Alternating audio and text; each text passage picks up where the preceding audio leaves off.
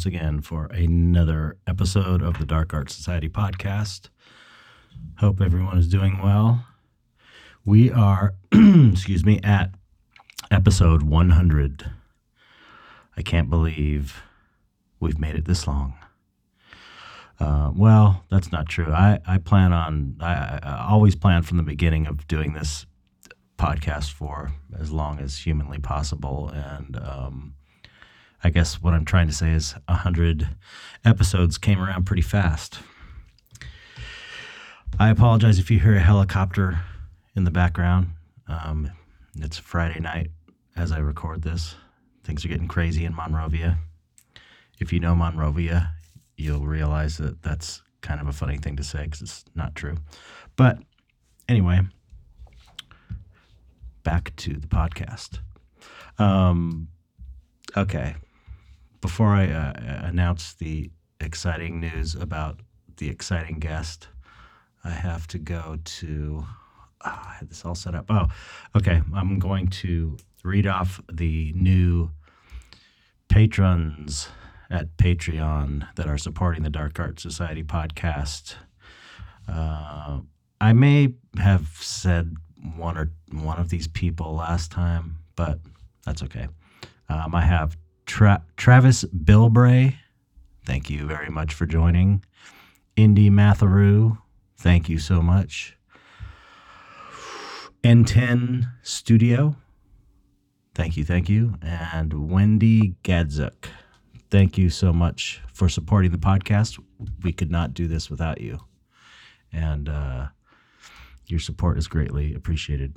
Can you hear that? Helicopter? I hate, hate helicopters. It pisses me off when helicopters are flying around. It drives me insane for some reason. Makes me angry. Can you hear that? Okay. Hopefully you can't. Anyway, um, sorry about that. Anyway, uh, what's been going on here? Um, I'm just working on getting some commissions finished. I just did a new uh, frame for a commission, and I'm trying to get. I've been painting for the uh, dystopia book, and trying to get in the groove of getting this book done finally that I keep talking about. That's pretty much it in my professional life. Uh, as far as the podcast goes, I am looking into possibly doing a uh, doing shooting video for the podcast or recording video using this Zoom software that I've tried out, and it seems pretty cool. So it won't just be an audio podcast, but an audio podcast for the public and a video audio podcast for the Patreon subscribers. Maybe at a I don't know a certain level. I'm figuring it out. I have to do some tests and stuff, but um, that would be kind of cool.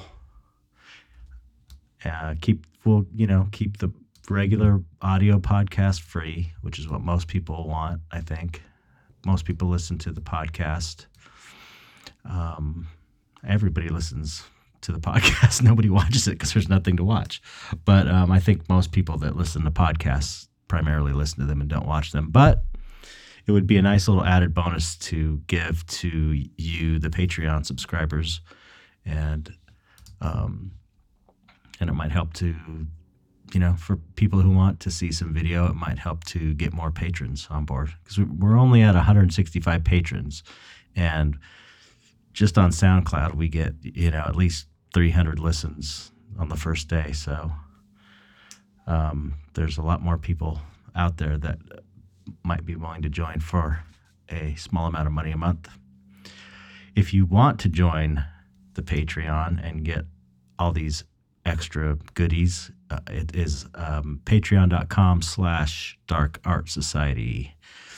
And I am, since I've taken the podcast over and Mike's left, I'm sort of still kind of sorting through and trying to figure out um, some upgrades to the Patreon and just you know new ways to do this whole thing. So I'm kind of on my own, and um, but I'm but I'm working on it. And I've got help from other people too. Andrew Hawkins was the one who um, turned me on to Zoom, and he got on tonight with me and showed me the ropes quickly. So that was really cool. Thank you, Andrew. He's a big supporter of the Dark Arts Society and a good friend. Anyway, check this out. Well, you already know this because you've probably seen the little ad card thing that we have to make for each show. But for the hundredth episode, I got one of my dream guests, which is Brom. Now, Brom is, well, as I will explain in the interview, because I've already done recorded the interview. He's one of the artists that really um, inspired me to start painting as an adult and showed me that it was possible to perhaps make a living painting monster stuff. So I love his work. He's an amazing painter. He's really great. His body of work is kind of unbelievable when you look at it all. He's painted a lot of paintings and really amazing, great paintings. He's really highly skilled, very creative, and highly ripped off by me included, which I talk about in this interview. Um, this interview lasted over two hours because we kind of got, you know, totally into the conversation. And I think he even mentioned at one point he forgot that we were recording. So that's kind of the goal with these podcasts is just to get a real honest conversation going. And we talked about all kinds of things, but um, lots of great art talk and talk about all kinds of stuff. So I hope that you enjoy this podcast as much as I enjoyed recording it. Here you go with episode 100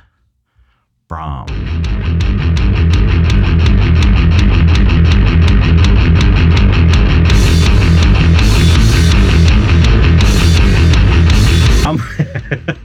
hey, Chet, how you doing? Good. How are you? It's, I'm doing good. You, you, responded with a little bark there. You sounded just. I like did. I, I, am babysitting a Chihuahua, so we might have some um, some background background effects going during the interview.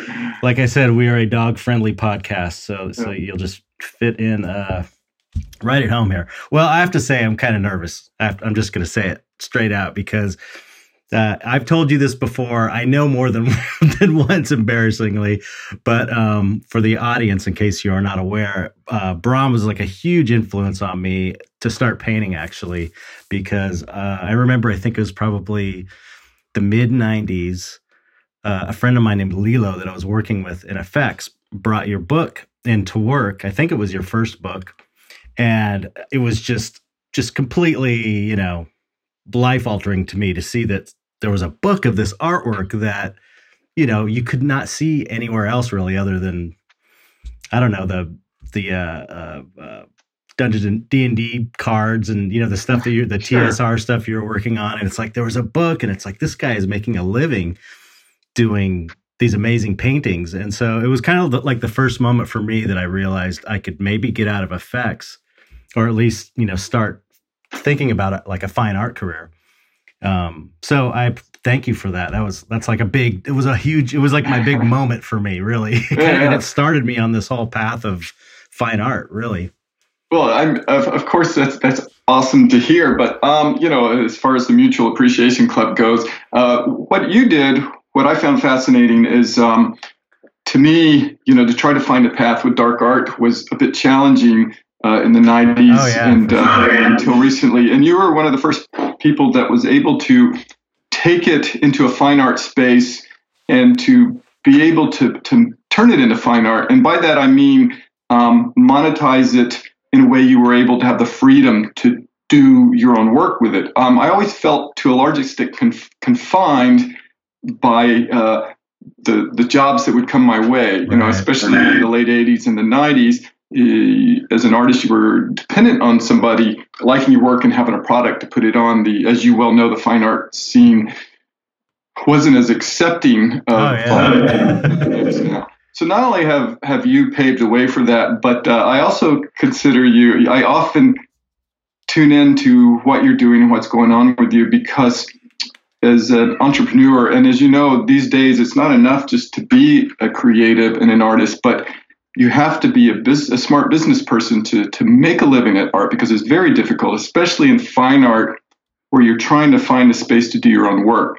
And uh, my wife Lori and I often uh, joke that Chet's the hardest working artist in the business. it, seems like you know you're you're finding every avenue, whether it's conventions, whether it's social media, whether it's putting on big shows at Copro Gallery, and then somehow you're squeezing in a podcast, um, kids and dogs. Yeah. Um, I have no idea how you do it. Yeah, well, it's only because I have to. It's, it's just because it's that hard that's, to do. You know, that's it. You have to, and what a motivation having to is. Um, right. I mean, that's a, a, wonderful conversation in itself. Um, up until now, I've always described it as, as running full blast. My art has always been running. I just feel like I have to pursue every avenue, every revenue of, of finance. Um, just recently, as in the last couple of years, um, I'm in my mid 50s now, so the house is finally paid off. The kids are out of college. The, the overhead has finally shrunk enough that Lori and I can breathe, where, nice. you know, it's not like trying to do 20 paintings a year and, and go to conventions and do all these things. And what I'm leading up to, the funny thing is, is my whole life I wanted this space, this space of freedom where, okay, I can just breathe and I can not only do what I want, but I can take my time and do it.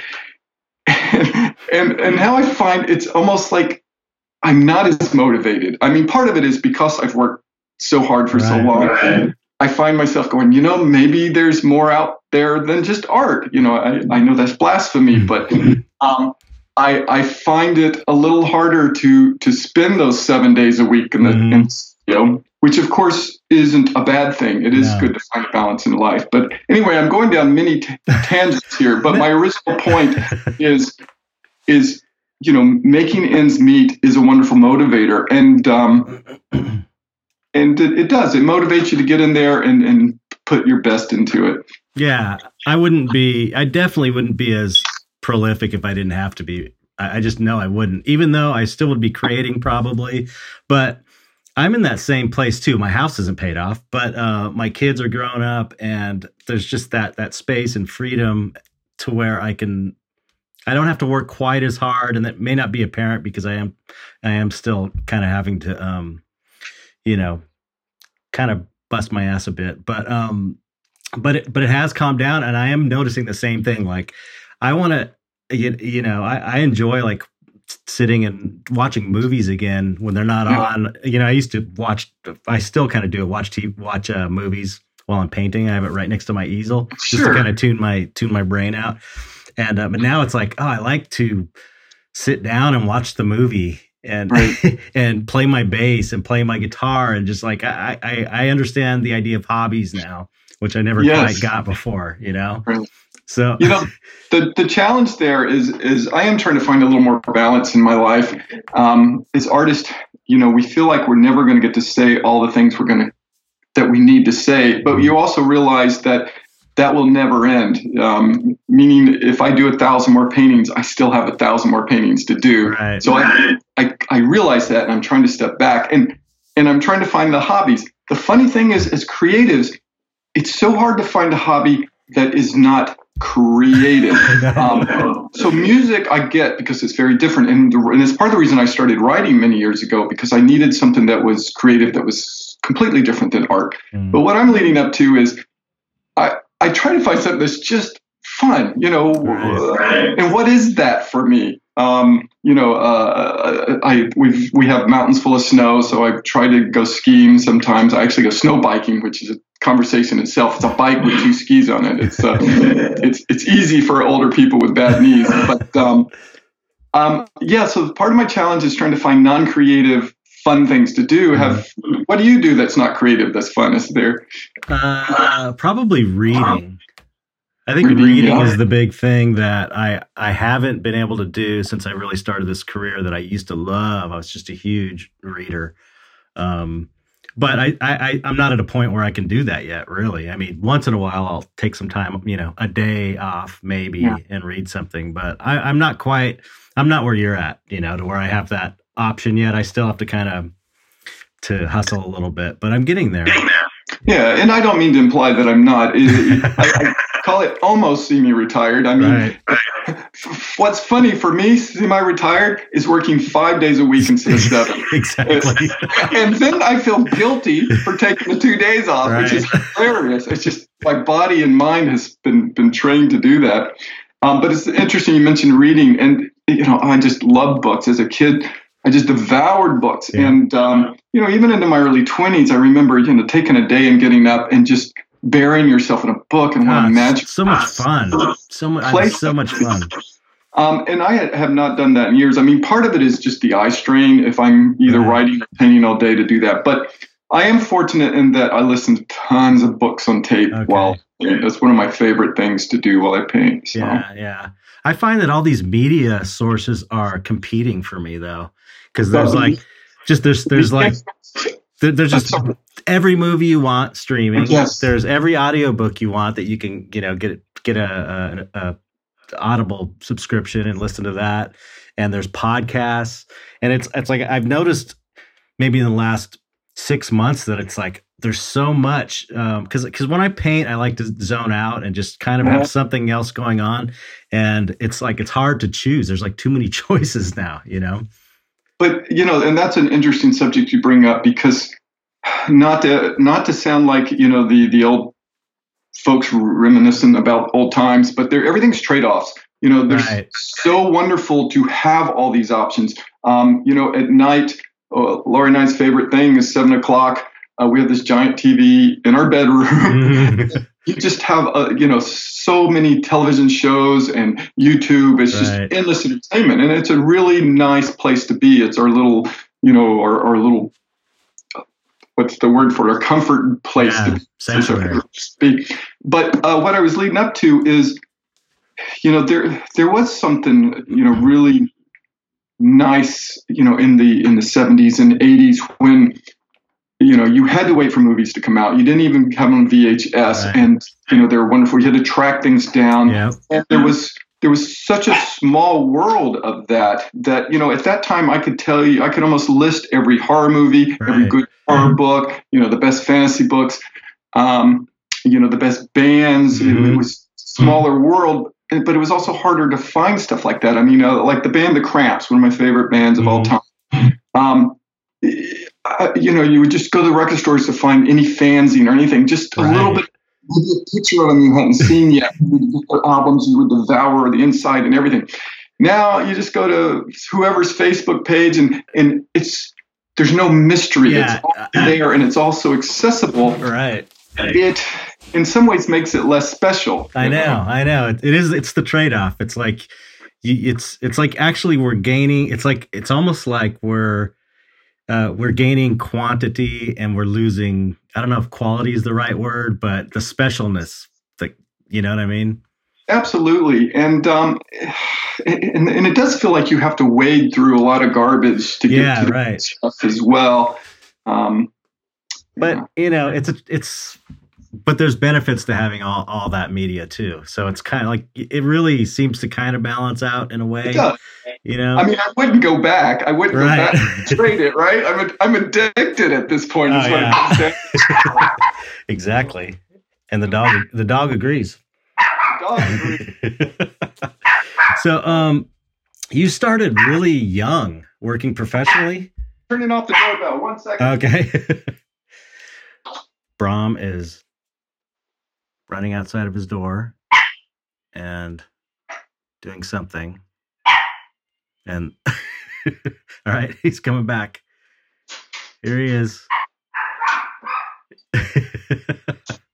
Any apologies, everybody. no problem Chihuahua to deal with there. no problem Um, you fit You right know, in uh, our friend got a Chihuahua, and it's just the sweetest little Mhm. thing. And uh, we thought, oh, I'd love to have a cute little Chihuahua that sits in my lap and cuddly. and we got a Chihuahua, and I love it to death. But um, we, we, I think we got the the high maintenance version. is it young is it still young or it's nine months old. Okay, it'll it'll mellow out. Chihuahuas are great. I used to we used to always get Chihuahuas for all throughout the '90s. We got Chihuahuas, and uh, they're really great dogs. I love them. Well, the, our funny thing, our solution to our, our high energy Chihuahua is we've just bought another one that we're picking up a week. So oh, excellent. either it was a smart move, or uh, we're going to regret this. No, we'll it's, see. it's good that they have little playmates for sure. I think so. Yeah, yeah. So I was asking you, uh, you started really young working professionally, right? Because I mean, I, I, I looked at that that book. I was like, probably. Let me see. I must have been in my twenties, and I'm only a couple years younger than you. I think I'm 51. So you must have been really young when your first book came out, right? uh, I was. Um, so I'm. I think I'm turning 53 this year, so just a couple years older than you. Right. Um, I I was fortunate enough well, when I got out of art school. I was 20 years old, and that's when I started in commercial art, Hmm. and that was uh, in Atlanta, and it was a lot of product rendering, and uh, California raisins were big, so everybody wanted their product with little cute arms and legs. Um, yeah, it was horrible. I got so sick of hearing, you know, uh, people's easy products. Um, and you know that, of course, when you get out of school, at first it's just you know so exciting to actually being paid, making Right. money to. do art. I mean, that was just beyond my comprehension almost. Um, and then at 24 was when I landed my gig at TSR, and almost overnight I went from doing. Uh, I mean, fantasy and horror is what I did my whole life. yeah, I mean, it was yeah. a hiatus for about four years while I was just trying to make money at art, which was the commercial art. Um, and then I was trying to break into the, the, the industry. And to, to be frank, my portfolio just really wasn't up to snuff. Um, but when I finally got my big 24, you know, the, essentially I went from doing almost full time product work to doing, oh my God, fantasy, you know. Right. full- uh, so that was amazing. I was there for four years. Um, Only then- four years you did. you must have done a lot of work in four years, man.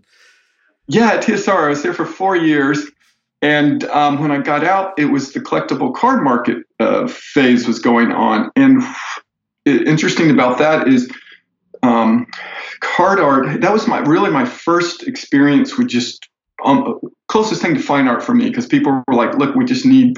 You know, dozens of cards in these sets, and there was a lot of freedom. You know, with covers and stuff, you had to sell the product. So th- there was a lot of committee involvement often in covers and things had to to be um, very powerful and eye catching. Mhm. When I got my first assignment to do card sets, it was really you know we need 40 paintings, anything you want, and it was just all the stuff in my sketchbook and things just started coming out of me. But the other part of it, it was those cards. You know, you I was doing them small. You know, they were eight to ten inches tall. And my eyes were really good back then, and so I was turning around paintings in you know two to three days, sometimes twenty.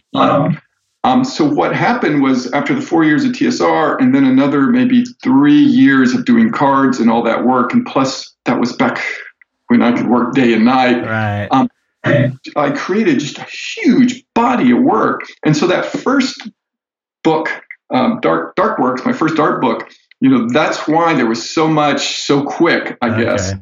Um, and I also feel about that time, I, you know, as artists, we take all our influences and they go into us, and something hopefully unique comes out. We combine all those influences, and and for me, it was fantasy, it was horror, it was, it was punk rock, and um, you know, there there were other people doing similar things, but um, I was one of the first people to put that g- together in a way that was in mainstream fantasy. So it was sort of a unique look. Um, Definitely. and and I think that's part of when that voice I was able to do all that work so quickly and get it all out there It's so much that it really sort of branded it to some degree. Um, again, even though I was bringing in lots of influences from other areas. Right. Did, did that just kind of happen naturally because you had to crank stuff out? Because that's a that's a question I get from a lot of younger artists that come to me for advice. They're trying to find their voice and trying to do their you know make their own unique get their own unique style. And I wonder if just because you were forced into it so fast that it just happened on its own, kind of like just by going with your gut or what? You know, I I feel like how's the answer? I just feel like that was who I was. That was the work that I needed to do. Another uh, maybe a good way to put it is um, when I was working at TSR and my commercial years and then TSR, and even though I was doing the fantasy and a certain bit of that was getting into that work, my sketchbooks on the side was all full of the more punk fetish sort of things because it didn't quite fit the TSR brand. Um, so it was just really that combination of the things I love, and that was my first opportunity to to get it out there. Right. Um, so I never felt like it was conscious. It, you know, it was so nice when I was younger because it was not conscious. It was just this is the way I see the world. You know, here's a good way to put it. When you look at bands, and uh, most bands, punk rock bands and stuff, most musicians, they do their most powerful work in their 20s. Right. And even though they become better musicians later, they're more sophisticated and everything, they have a unique voice. It's a combination of everything that's going in their head, and it comes out, and it's truly a unique voice, and they get it out there. And then later, even though they become better artists, they become more maybe more self-conscious. They maybe become more educated, more sophisticated. But there's something about that naivety of you know, you know, early Clash albums, early Right. uh, you name it, Nick Cave or whatever, that they can never duplicate it. So possibly there's a and part of my theories is I think young people in their 20s are bringing a fresh voice to the world because they're they're looking at things that, in a way that nobody has before and they're putting it out there. So for me, I felt like it was a bit of that. Here's this. It, it almost felt like the world was missing this this. Mhm. Out there yeah and now you know i struggle with a couple things i struggle with number one not replic not repl- reproduce replicating myself i feel like i've created my own tropes like this is my brand and it sometimes feel like oh these i can hit these numbers i can hit them well but sometimes i feel like ah, i, I don't want to it's almost like an imitation of myself right. and sometimes I need to let go of that. It's okay. You know, I don't have to reinvent the wheel each time because that can become its own own painful struggle. Mhm. But I think the point I'm trying to make is now it feels like a very conscious process. It feels like I, I kind of go where I naturally want to go, and I go, no, no, I need to I need to move Right. I need to do something. And then the struggle that happens there is with Instagram, with with a with a thousand, hundred thousand artists putting all this work out there and so much good work and so much Right. You know wonderfully imaginative work and so many thousands of combinations of of all these elements you love and stuff. It's hard to find ground that isn't well trodden. Right. Uh, So uh, again, I'm going off on a couple different I know. I know exactly what you're saying. I, I'm I'm I'm there myself. It's like I've got, I, I look back and at 2005, back when I didn't know what I was doing really, when I was just kind of teaching myself how to paint. And some of my best work is from back then, and it's still kind of like my my style was developed then, and when I didn't know what the hell I was doing. It's really weird, you know. But Yeah. but I feel, um, I just feel like you know, I've kind of committed to this monster path, and Yeah. and um, I just I can't imagine ever you know getting tired of it. I just feel like there's always going to be somewhere new to take it, even though I'm not always doing. I'm not always taking it in a new way because a lot of what I'm doing now, um, you know, I guess maybe I don't know if I'd be. I started painting when I was like 33, so I'm kind of like mid career, I guess you could say, in a way, if I live long enough. but um, uh, I, I a lot of times I'm painting now. It's like I'm still oh I want to try this technique, and it's not so much about what I'm painting, but it's about you know I want to try this new technique, or I want to really nail this light thing, or you know what I'm saying. Yeah, absolutely, and that's where I feel a lot of my focus is now. Is is um, I mean, I, I'm I love the macabre. I will always love the macabre, and and and uh, it's hard for me to even consider painting anything isn't along those lines. But it is how what is macabre, and and how do I want to Right. illustrate that in different ways that maybe aren't quite so literal. I tend to be very literal, and it's like, how do you be creepy without being so creepy? But the point you just made is I find so much of my focus now is on just trying to paint in a slightly different way. Um, maybe not even necessarily better, but just you know, here's a new way of kind of trying to put Right. the paint down that that feels. Um, it seems like that's where the, the challenge is for me. And you know, I'll walk through museums and I see all that lost craft, all that people used to paint that nobody seems to be able to emulate today, no matter how hard they try. What's lost? What have we lost? Right. Uh, Thanks to the '60s and and you know all the fine art, I'm not the fine art, but the the uh, yeah, I, I can't remember the the crappy art. Sorry. Yeah, the era there where they taught people how to unpaint. Right, right. And and I'm like, how can I how can I bring a little bit of that into the things I love, the macabre and, and so forth. Um, yeah, yeah, uh, that, that yeah. That, I mean, all, all that stuff. Every every everyone who can really paint, illustrators and people that know how to paint. You know, everyone always. I think we all kind of secretly look with uh, disdain at that kind of, you know, pop art and um, uh, uh, uh abstract expressionist yeah. and stuff. But that was an important thing for its time. You know, it was kind of like necessary to move things forward. And and uh, in the same way, I think that the stuff that we are doing, if not not to sound too self important, but I think that what we are doing is a necessary extension or nece- necessary kind of rebellion against the current like blue chip art scene because everybody, yeah. you know, the 99.9% of the public will see that stuff and call bullshit on it. Right. And, and oh, sure. And, and they, it's like they kind of know. It's like it's not artwork that you that makes you feel anything, which is. I think, what we're trying to do is artwork that kind of makes you feel, and and people are always going to be attracted to that. I think. Yeah, a lot of the modern stuff. It's all it's all about hype and investment, mm-hmm. and uh, and I absolutely love all uh, all the pop stuff that mm-hmm. happened in the '60s. Um, and I don't mean to to sound like a uh, in disparaging it. My frustration is for somehow in all the the colleges, um, all the art schools at that time felt a need to destroy uh, the actual ability to illustrate. Right. So it's almost like both things could not exist, uh, which is sad. And that's mm-hmm. when so much of that craft got lost. Um, yeah, it's, you know, even all the way back to the Dada movement that just right. totally opened up the world for all of us. Right. Um, it just it's too bad things people are so tribal and things become um, you know the, the the, the critics have to destroy things and other mm-hmm.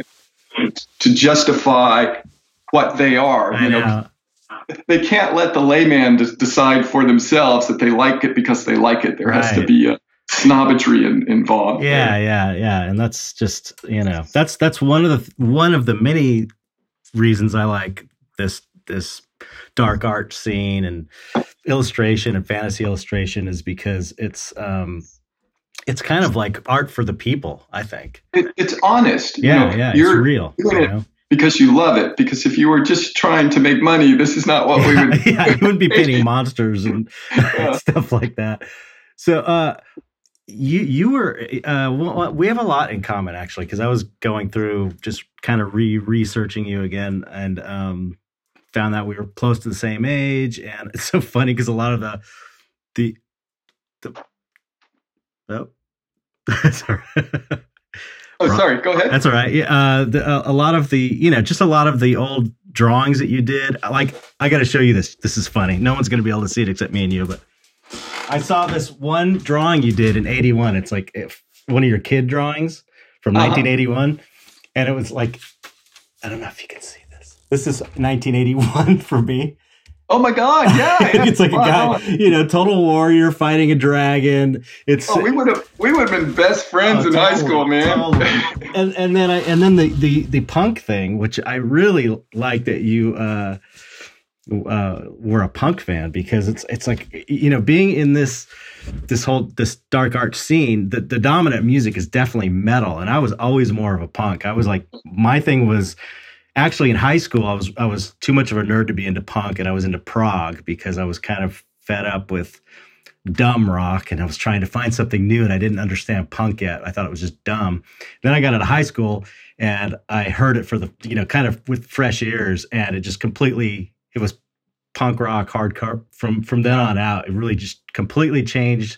Like I felt like I kind of came into my own um, when I discovered punk rock. So it's cool to hear that you have that background as well, because hardly anybody has the punk rock background anymore. I, I, I know what you're saying, and I, I mean punk rock. Yeah, I was I was in um, a military brat, so I lived all over. But when I discovered punk rock, it was uh, I was in ninth grade, 1978, in mm. uh, in in Alabama, South Alabama. Wow, how do you and, how do you discover um, punk rock in Alabama in 1978? That sounds impossible. Well, you know, uh, the, the first stuff that came out is Showtime started having those Devo clips. Oh yeah, yeah, Devo. Same here. I was I was into yeah. Devo like 78, 79, right before I. That was before I got into punk though, and yeah. you know what I mean. I didn't quite make the association. And my reaction was it was interesting. My initial reaction is, oh my god, these people look so retarded. they, you know, this is the worst thing. Oh, this is the worst thing ever. And yet I couldn't turn away. Right. And then like that fascination grows, you know. And then I kept and the next thing you know, I've started to buy all the albums. Yeah, and yeah. Uh, my older brother, he was buying a lot of the albums, and he was a big influence as well. And um, you know, for me, it was so liberating because up to that point, it was there was a certain pressure to conform, especially in the South. Things are very much oh, like yeah. you fit in a clique, and I did never fit in any cliques. And it was punk rock gave me, you know, the license to say, I don't care right. about what you people think. I am you know, I, am a crazy wacko, and, and I'm, you know, I'm, I'm very happy to be that. Right. Uh, yeah. Well, that's what uh, you know. Um, I'm a big fan of uh, this band, the Minutemen. Do you know the Minutemen? Of course, yeah. Yeah, and uh, that they're from the town I grew up in, San Pedro. Oh wow. And, uh, yeah, uh, Mike Watt, who's the bass player and kind of like he was kind of the, the leader of the band, sort of. Um, he said that when he got into punk rock, it was in the late '70s and of course, when you hear the Minutemen, they're not like anything, any punk band. Oh. They're totally their own thing. And he said it was always kind of a bummer to him because when he got into punk, punk was about doing your own thing. And, yes. and, and it was about being original and doing your own thing and it wasn't about like a formula and the more they the, you know as as the scene began to grow it became uh, you know, as rigid as any kind of rock music. You know what I mean? It was very much you had to follow this formula, and they used to get spit on the Minutemen and and just like ragged on, and they were doing this amazing, totally unique music, and and that's a and, sad and thing to lose.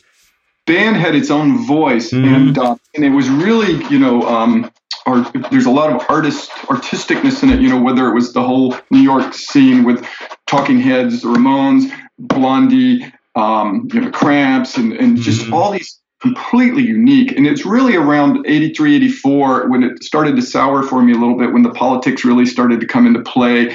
And then it was, you know, the punk rock uniform. And, yeah. and not only that, but because it grew, and once again, what humans do is they start forming tribes. You know, at first it was just the tribes of alternative uh, punk music, you know, punk, new wave, all of it, right. Pause, know, know Me, you know, you name it, all this stuff was under this window of weirdo mm-hmm. music.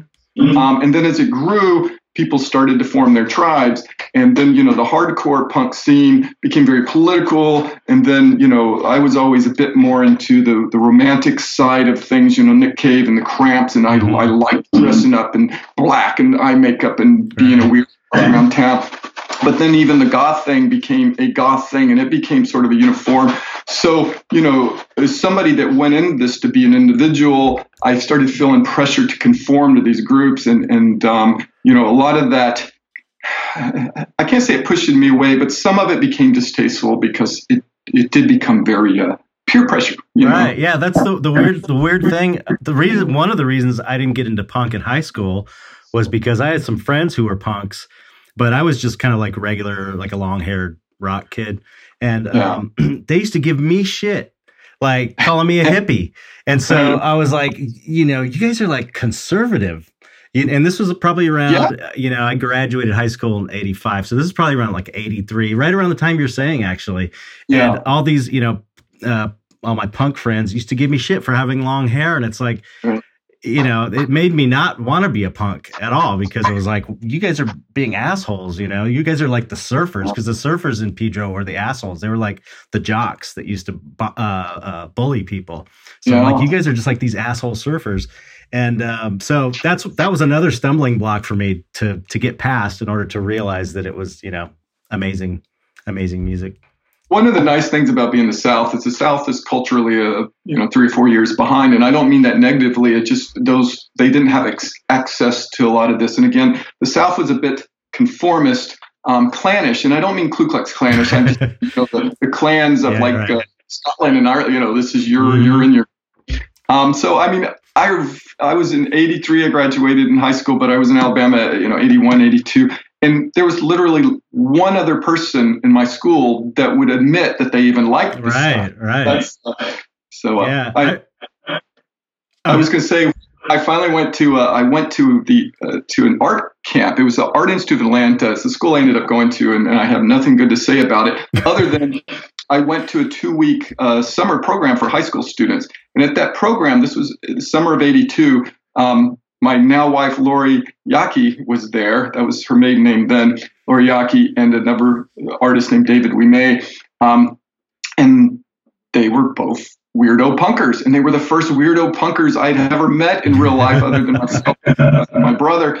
And um, you know, it was an instant bonding. And I'll, I'll give a quick story about my wife. I, I walk into this group, we're getting together, and there's this girl in a red miniskirt, this already red outfit with a Betty Boop haircut, dyed black. You know, it blew my mind. It was like, God, you know, this girl's, you know, I've never seen a girl that was brave enough to be weird in right. the South. And um, I, of course, I was too scared to talk to her, but a group of us going for lunch, and I mentioned, hey, let's invite her. And the other girls leaned over, and they go, don't invite her. She's weird. I was just like the little, the little hearts go, started going off in my eyes. And, um, and I went over to her, and, uh, you know, not only was she like punk and she liked comics and she liked all this stuff, and it was, you know, it was instant bonding. Right. Um, when her parents came to pick her up at the end of the two week program, again, this was between 11th and 12th grade for me, I was about to go to Frankfurt, Germany, uh, to, to, for a part of Army brat thing. Um, so, and she was going to New York City, I think, for school. And anyway, they showed up to pick her up, and I looked them in the eye. I said, uh, "When I get back from Germany, I'm going to marry your daughter." And they were like, they're like, what? You know. Um, and sure enough, I went to Germany for two years, and when I came back, we hooked up in Atlanta. We moved in together, and uh, she's been stuck with me ever since. Oh, that's awesome. Well, th- th- this is a, a good uh, time to bring up the fact that if you're not aware out there listening in podcast land, that um, she is an amazing painter. Like I, I, I had no idea because I had no idea. All of a sudden, she started posting these paintings she was working on, and it's just like unbelievable. She's like, well, what's you know. really inter- interesting to me is uh, when we met, she had, she was in, had been in Parsons for actually when we got back together when I got back from uh, Germany. She'd been in Parsons for a year in New York City, and when we got together, uh, she painted far better than I did, and she's much more of a sophisticated, knowledgeable painter. Mm. And um, we ended up for for many reasons, it was 83, 84, 85. There was almost nowhere for her to put her she, because she liked realism, because she liked figurative right, work. It was right. hard to find galleries that would even put that kind of stuff in there. So she ended up putting it all inside and had children. And, and she's such a hyper focused person. She put 100% into the kids. And she didn't paint again for probably 15, maybe even 18 years. Wow. And uh, and then when the kids were graduating high school, she started painting again. And what was fascinating to me is how much growth she had as a painter without even painting. Yeah, In other words, crazy. amount of understanding of osmosis of what you're seeing. Right. Uh, and she started painting, and it was so fun to watch her because, she, as you know, when you were early days of painting, it was so exciting because every painting you did was a little bit better than the one before it. Right. You know, these days it's like sometimes my paintings are a little worse, and even yeah. it's like it's yeah. very, go up down. It's very depressing at times. Um, but but to watch her each painting be a little better than the previous one, you know, and her excitement, it was it was almost like watching a child learning right. to paint. Um, and uh, yeah, and then she's just got better and better and more sophisticated. And, and currently she's working on this, these pieces that I just I see sometimes artists just struggle along and they kind of hit a plateau. And every once in a while, there's an artist who will just make a big jump. Um, mm. You know, Allen Williams is somebody that I would say like that. Somebody that was always a decent artist, and he just hit this thing where he found his. yeah, yeah, I know exactly what you're talking about. A handful of other artists like that, and just recently, she's working on a few paintings now where where they're they're just making my jaw drop. It's like she just wow. kind of her voice and and she's she's going and they're much more sophisticated than what I'm doing. So I'm a bit annoyed. I walk in there, it's like, oh man, she's doing some really cool crap.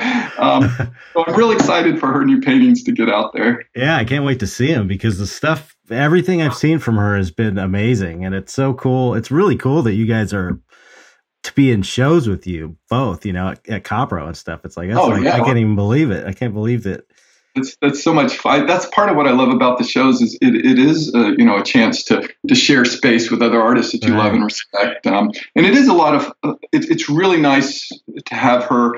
Uh, we have a three car garage. We converted our studios. Oh, nice. Um, and there's a wall between us. She put a soundproof door between us because she says I, I jibber jabber too much. um, and not even like interesting conversation, but kind of mindless rhyming and nonsense that would just drive any sane person insane. But um, but for the most part, when I'm not driving her crazy, uh, to, to you know to share that creative space and to have somebody with a with a sophisticated eye to come in and tell you Right. your, painting's looking like crap is um is always helpful. yeah, and the only person that's going to tell you that is a spouse. That's for damn sure. Yeah, and, and that, honesty, and it does create frustrations at times, but uh, but you know that honesty is always appreciated. Yeah, yeah. I'm just I'm a I'm a huge fan of hers too. I just I really went she it just seemed like I think I was friends with her on Facebook through you maybe before she was posting paintings and then Yeah. just boom, she started posting these paintings. And apparently that's when, you know, she started painting again and I just was I love them. I'm I'm just I'm a huge fan. I just uh e- even if there was no association with you and I saw that work, Yeah. I would be like, "Oh, it really, you know, inspires me to paint." Her yeah, work- well, her she work to inspires great me to paint. to avoid that, and it was tough for her uh, because I was so well established. Um, she wanted to have a unique voice, Mhm. and she was first getting into it. It was I so badly wanted to put hands on her paintings. Look, look here, just did this. If I can just show you, Right. but she would she has never let me put a mark on her paintings much Wow. to my frustration i mean my utter frustration like i'm trying to it's so hard to explain something like how to Right. brush stroke just let me show you Right. no, no but yeah it's it's been so important to her that you know she has her own voice Yeah, yeah, yeah. Because she, you know, uh, no offense to you, but she stands, she stands on her own for sure. You know, it's, uh, it's really kind of incredible. So it's, it's, it's, it's weird. It's weird to me that you guys are both so Oh, great. Usually, you know, I've there's been artist couples before that I've known, and it's and there's always always one is like better than the other one, and the other one's like trying to keep up, and she really, you know, holds her own. I think. yeah yeah me too Yeah, so hopefully, you know, one day maybe she'll come on the show because I would love to have her. I know she's not really into that, but if she ever wants to, she's got an open invitation. So Okay, you, uh, you can tell her that. i will I was going to tell you this one story about um, I like I got into Devo before I got into punk rock, and uh, just because it was so weird, and my brother got me into them when I was like 12 years old, like the old stuff, and Yeah. um, I just I le- I saw I saw them on Don Kirshner's rock concert. Do you remember that show? It was like yeah. yeah And they and they played their movies, their weird little movies, and I just thought this is so weird. I loved it. And so I remember in the seventh grade, um, I saw them actually in 70, 79, 80, like on New, Oh, wow. Year, New Year's Eve. My brother took me. It was it was amazing. And um, I I wore for oh, I'm sorry, the, there there was a dress is your favorite band day at school, Yeah. and I wore one of those yellow Devo suits. oh no way And right yeah. everybody gave me shit. Everybody, everybody. Nobody liked it. Nobody got it. And I was, you know, just and everyone was saying Devo's punk rock like it was bad. And it's like uh-huh just sure just you know, people don't realize back then in the in the um you know, late 70s, especially in the early 80s, you would get shit for being a punk. You get beat up for being a punk just for Yeah. having a mohawk, you know. People take that stuff for granted or blue hair or whatever, yeah you know. it So- was it was not cool then especially in the south i imagine it must have Yeah. been really hard it was very threatening. You know, it was you were a weirdo, and it was threatening. And um, Lori and I would be at the bus stop, you know, decked out the way we were, and people would go by and throw things and Right. spit, you know. And, uh, And that's and of not- course, I loved, I loved it. But um, Lori did not. that's not even to mention the cops either because the police would Yeah. hassle uh, um, punks all the time like they were like this new gang you know? Yeah, yeah. Well, it, it threatened, you know, an established way of life. It was, you know, why would anybody be such a freak on purpose? You know? right Yeah. so okay, uh, one thing i wanted to talk to you about is um, your love of the macabre and horror and how where where do you think that came from because I, I know i was reading in your book you felt like it was just kind of like it's like who you are like almost like genetic or something Yeah. Because I kind of feel that way too, but I can also um, I can trace mine back to definitely like um, family trauma, like tr- childhood trauma. Oh. I, I can trace it back to that, but I always say it feels genetic. It just feels Yeah. like it's always been there. Now, at what age did you have the trauma that you Like- fig- feel like- triggered? with it? Well, like probably five years old. Now, before five years old, were you drawn to that kind of stuff? Uh, you- Did you like skulls and bones and? I used to like, you know, before I got it, I would always like kind of weird stuff. But I think it got I got more into horror when I when I when things got, you know, scary in my family situation. Yeah. And and I started watching horror movies and I think I kind of made this connection with, oh, I feel that way when I'm, Yeah. you know, when my brother and sister are beating the shit out of each other. You know what I mean?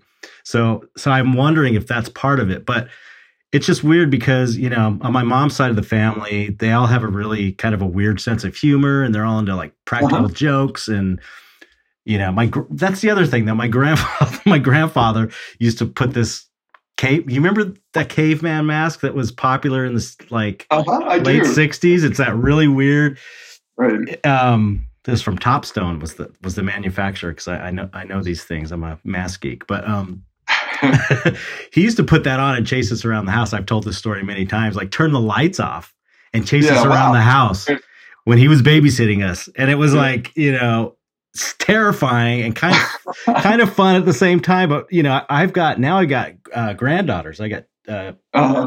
uh, seven and eight year old granddaughters, and I think of doing that to them, and that would definitely fuck the, fuck their world up. It would like alter them psychologically for sure. So I just I you know I I can kind of trace it back to that, but I but I um you know I always felt like I was into I was interested in unusual things, I guess, even before that. Well, it's fascinating to hear you say that because it is a question I, I need to ask more people because it, it is I'm curious to my own origins. You know, where did this come from? Right. Um, but for for me, just as just the earliest earliest memories, you know, any sort of bones or skulls, I Mhm. just gravitate to them. I mean, two, three years three years old, you know. Right. Um, part of it, it could be, you know, I moved to Japan when I was, uh, or my family went to Japan. My dad was in the Air Force at the time, and there was, you know, a barrage of Japanese animation that didn't exist in the United States then. It was, you know, Ultraman and Right. Kikaida and uh, Great Raideen and, and all the Godzilla stuff, and the stores were just full of the rubber monsters, uh, you know, the, all those Japanese little toys that they Mhm. had at the time. Um, and I even have vivid memories of my dad picking me up to the shelf and let me pick out one of these monsters. And it just, to this day, I have this thing where I want to go back and grab all of those monsters because there was so I couldn't even decide. Um, so for me, it was just always there. It was always the macabre. As soon as I could draw the very, I still have some of these early, early drawings, and they're all monsters and Right. dragons and vampires. Um, so I cannot pinpoint any rhyme or reason other than you know that was air and water for me. Right. Uh, anything I ever did creatively, uh, you know, my first model kits were the Aurora model kits. It was oh just yeah, like me too. airplanes and all this stuff. Is like, oh no, I want glowing I know. I was the only. I was the only one. I was the only one who did the Aurora Monster kits, and all my other friends wanted to do airplanes. And and and they had those really uh, uh, misogynistic, sadistic, you know, Right. like guillotines that cut women in half and all this stuff. And there were all those magazines. You know, the seventies were were awesome and terrible at the same time. But that's part of why they were awesome. Any anything went. There was just no rules, and there were all these um, really B, C, D grade horror mags. You know, yeah, which and, and I can't even think the names off the top of my head. But those famous they monsters and famous monsters of Yeah, Filmland. And, that's that's the A level stuff. yeah, I'm right, right. uh, uh, the stuff that was just nothing but dismemberment and and women vampires and right, witches right. Torture, just these really uh, sadistic things. Um, and again, here's where my brother came into play. He was three years older than me, so you know, here I am, six years old. Well, he's nine years old, and it's the 70s. You know, no, there's no rules. He goes and buys all this stuff and bring it home, and six-year-old me is just devouring this like it's candy. Um, and my parents didn't seem to mind at all. They never felt any of it. They just really, and, and I keep blaming the 70s here, but in the 70s, parents just sent their kids outside and said, "Come it's dark," right? Yeah, I was just talking to that with my sister the other day. It's like I could pretty much do whatever I wanted when I was a kid. It was like, like you're just off and driving, riding your bike miles away, and right? without telling your parents, and coming home before it's dark. You know, it's like anything could happen. Um, yeah, so all that stuff, you know, I was soaking in all that stuff. But what's also interesting about it is how absolutely normal it was for me. And even to this day, um, I parallel with my kids somehow. In other words, my world has always been that. My friends have always been people that have been into that. When I was working at like TSR, all my professional friends and all the people there were all into this. So my children grew up thinking that all adults you know, had rooms full of monster toys right. and collected swords and skulls, you know, like that was the normal world. And and sometimes it's shocking to me when I run into people, you know, that that aren't not only aren't aware of the stuff, so to speak, but genuinely find it either offensive or are so strange that they can't get their head around it. Right. Why um, we just had to have our furnace replaced, and some of the guys came into our house to replace the furnace, and they're looking at all the paintings and we I have a whole mass collection on one wall and stuff oh, and nice. and just watching them try to get their head around you know why uh, two adults would decorate their house. Yeah you, you take it for granted because you know for us it's completely normal. Like you know we don't i mean i'm sure you're the same way. We don't even think about it. We just like something and it, it's like oh yeah that's weird for the most of the population you know? Yeah and, uh, and i explain you know my collections i surround myself with things that that bring me joy right. and i the, i collect those plastic halloween masks from when i was a kid the ones that would oh, like yeah. his face and get all sweaty and stuff with a little rubber band that yeah. always would break and um, i have a whole wall full of those and to me, I see those and it reminds me of being a kid. Mm. Um, and I and I never stop to think, oh, what does somebody else think when they see that? And again, right. most of my friends, they're just into it and they love it.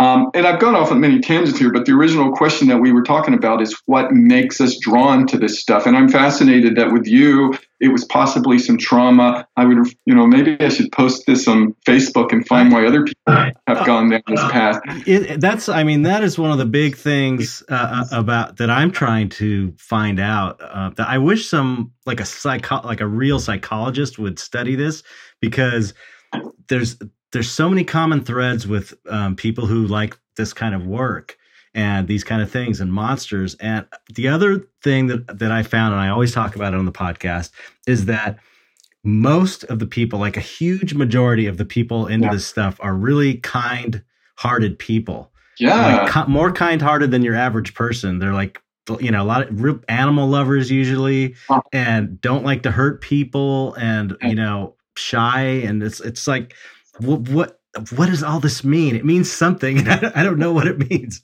And then you also have to question the other side of that. The, the people that, you know, seem to only be able to, to like things that are, um, I don't even know what the word for it, positive and pleasant, you know, that right. everything has to be a, a virtuous world that's, um, you know, that, that their house has to be, you know, very much a Ethan Allen nice presentation and that makes them comfortable. Right. Uh, and I'm not judging, you know, that's fine if that makes them happy, but why is that make them happy you yeah, know right and then um, and then you know i have to add the you know the the people that have the a lot you know it's it's it's a it's an it's kind of an archetype of te- the the the people that have the um, real kind of mainstream tastes about these things and, and present a really positive image, but are actually under the surface. There's all kinds of shit going on, and they're miserable. so it's it's kind of you know there, there may be an element of um i don't know us us coming to peace with things that most people um uh, would kind of like push away you know well, like making friends with that part of yourself that sure. fear part of it too is just i i I often, when we have neighborhood get-togethers, have a difficult time communicating with other I don't want to use the word normal. I don't want to, to stigmatize right. like normal, how bad, but average Joe, I always have difficulty having conversations with them. And what what I've come to pinpoint is so many people lack passions in their lives. Mm-hmm. Um, and it's one of we're very fortunate as not only as artists but people that have a passion passion being the macabre um, you know uh, that is something that makes us excited we're interested in these things we love collecting we love finding out about them um, there is a large percentage of people that are a little bit lost they don't have these passions. So when I try to engage in conversations, you know, there's certain common language among a lot of men, and it's like, let's talk sports, let's talk, you know, lawn care. Um, and again, I'm not in any way putting that down. And I and I completely, it's almost like talking about the weather. It is common ground for a lot of people, Right. but I don't know anything about sports, so I lack that common ground.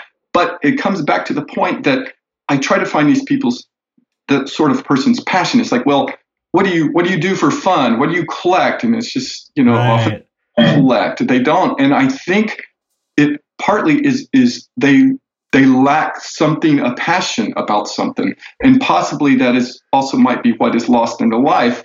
And so a lot of that sort of person is you know well I make money I'm going to buy a really nice car I'm going to build a nice house and I'm not in any way putting that down. Anything that makes people happy, I support 100%. But is that a passion or is that more a goal? Like my whole life, I've wanted a Mercedes. I got my Mercedes Right. you know, then what? I don't really. I just I have it. Um, as opposed to somebody that might collect old cars because they just love old cars Right. and it's their passion. Mhm. Um, anyway, that's just a theory I have. Yeah, Uh, I, I I find that um, you know, I, of course I'm the I'm the weirdo of the neighborhood, um, and but my neighbors are super cool, and they're but they, none of them are really into this stuff. But I find that the people that are cool on the inside, so to speak, they uh, they accept that about me. Like they don't judge me on it, and and so I don't judge them on not being that way. I know Exactly. a lot of people in this, or not. I, I wouldn't say a lot of people, but I have seen in this scene that um, uh, people have a chip on their shoulder and calling Yeah. calling out normal people like they're bad, Yes. and it's like you know it's not true. It's just another. They have their own thing maybe, and Exactly, and that's the point I'm trying to make. To me, it's it's whatever makes people happy. Right. You know, if you make a lot of money and you spend on something that makes you happy, that's that's awesome. You go for it, but just just be honest with yourself. Make sure you know that is right, your the goal isn't just the money and buying the thing. It's something that you love. yeah, Um, it's the joy and the passion, and But- there there is again as as human beings we tend to form tribes and we tend to, to to try to make ourselves feel better by putting down other tribes and and that has to do with so much of the divisiveness going on now and what social media has put out because it's allowed all these little tribes to form big tribes and attack all the other tribes um, and it's part of the poison you know Facebook and uh, and other social media and um, Yeah, it's such a bummer, man. I'm, I'm I'm so I was so hopeful, you know, when with MySpace is when I got on social media, and I yeah and it was a way for me to promote my artwork. You know, it was how I started my career, and to see what it's turned into is so depressing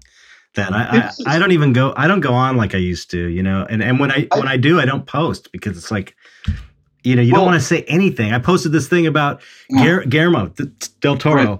Uh, wrote an article about being remaining optimistic you know and then some guy and then some some guy just had to post i'll be optimistic when i'm a millionaire you know it's, someone's always gonna sh- person.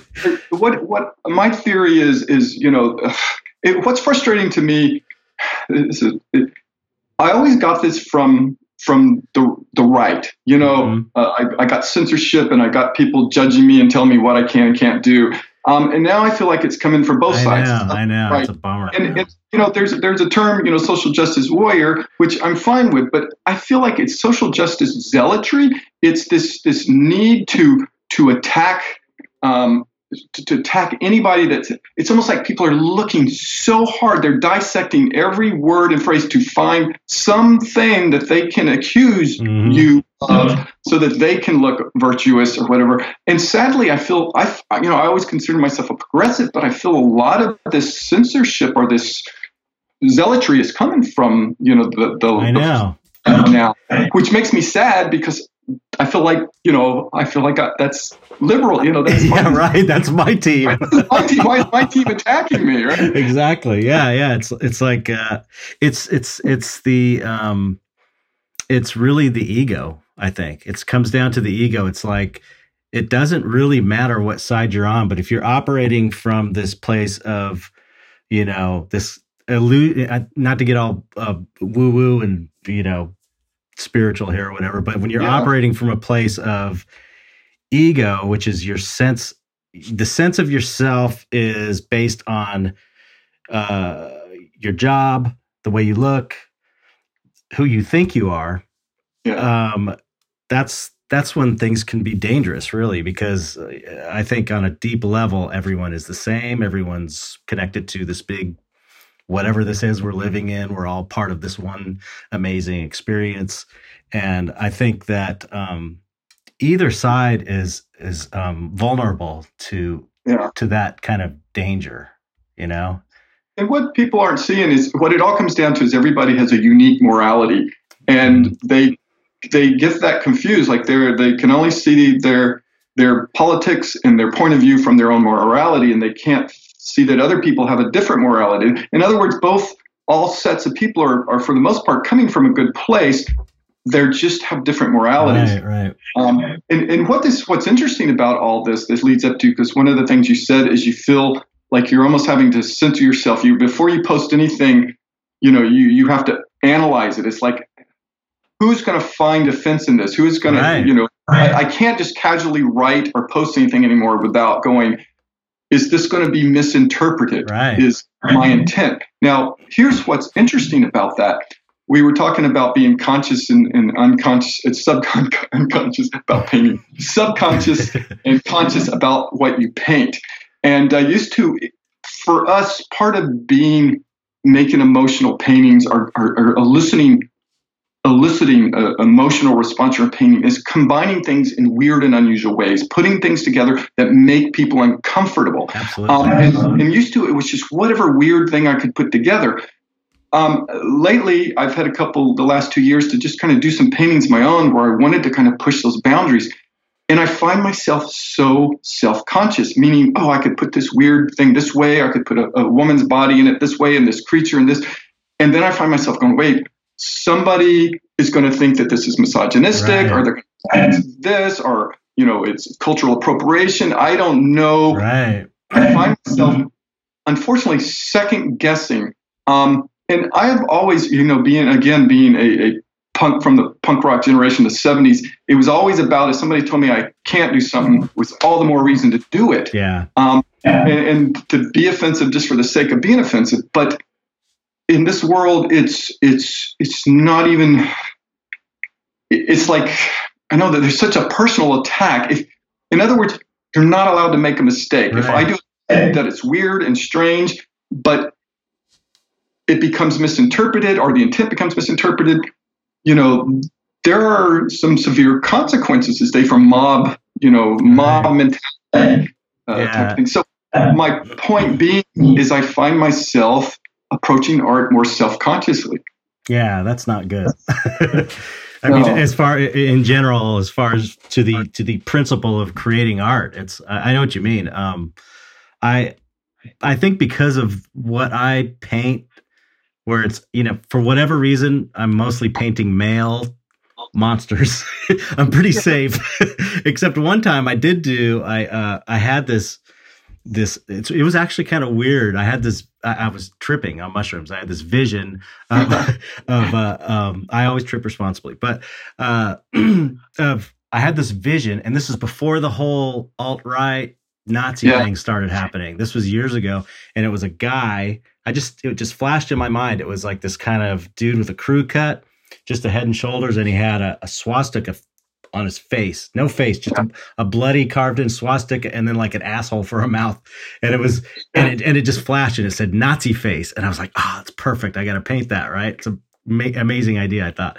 And so I painted it and um actually it wasn't I have to repaint it because I was not happy with the painting, but um I shared it. It didn't, you know, didn't make waves because this was before the whole yeah politic, politicization got so bad on social media but then i posted it kind of during that because t- when things got heated because i was thinking wow this is kind of current now or, or it's it, it's it's found its time right now yeah. and i actually got a couple people giving me a hard time like I was promoting Nazism. Sure. And it's like, no, no. I mean, clearly, clearly this is anti-Nazi. It, to me, Sure. it's just so obvious. A butthole mouth and a bloody, ugly swastika carved in the face and no face. It's ugly. It's monstrous.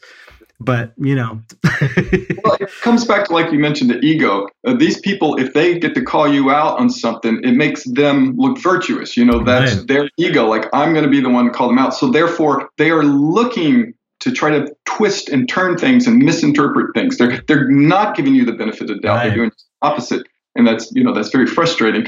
And it's also you know again talking about being self-conscious.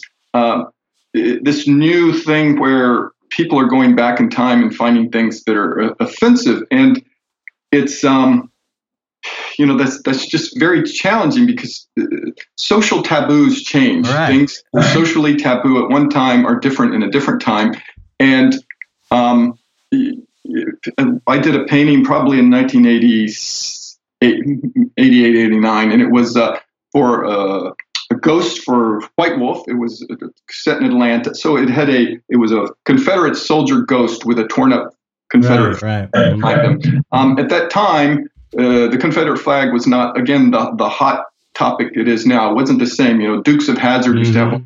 car. I'm not saying wrong or right or anything. I'm just saying at that time it was not a social taboo. right, Um, and now it is. So things get judged out of time and context.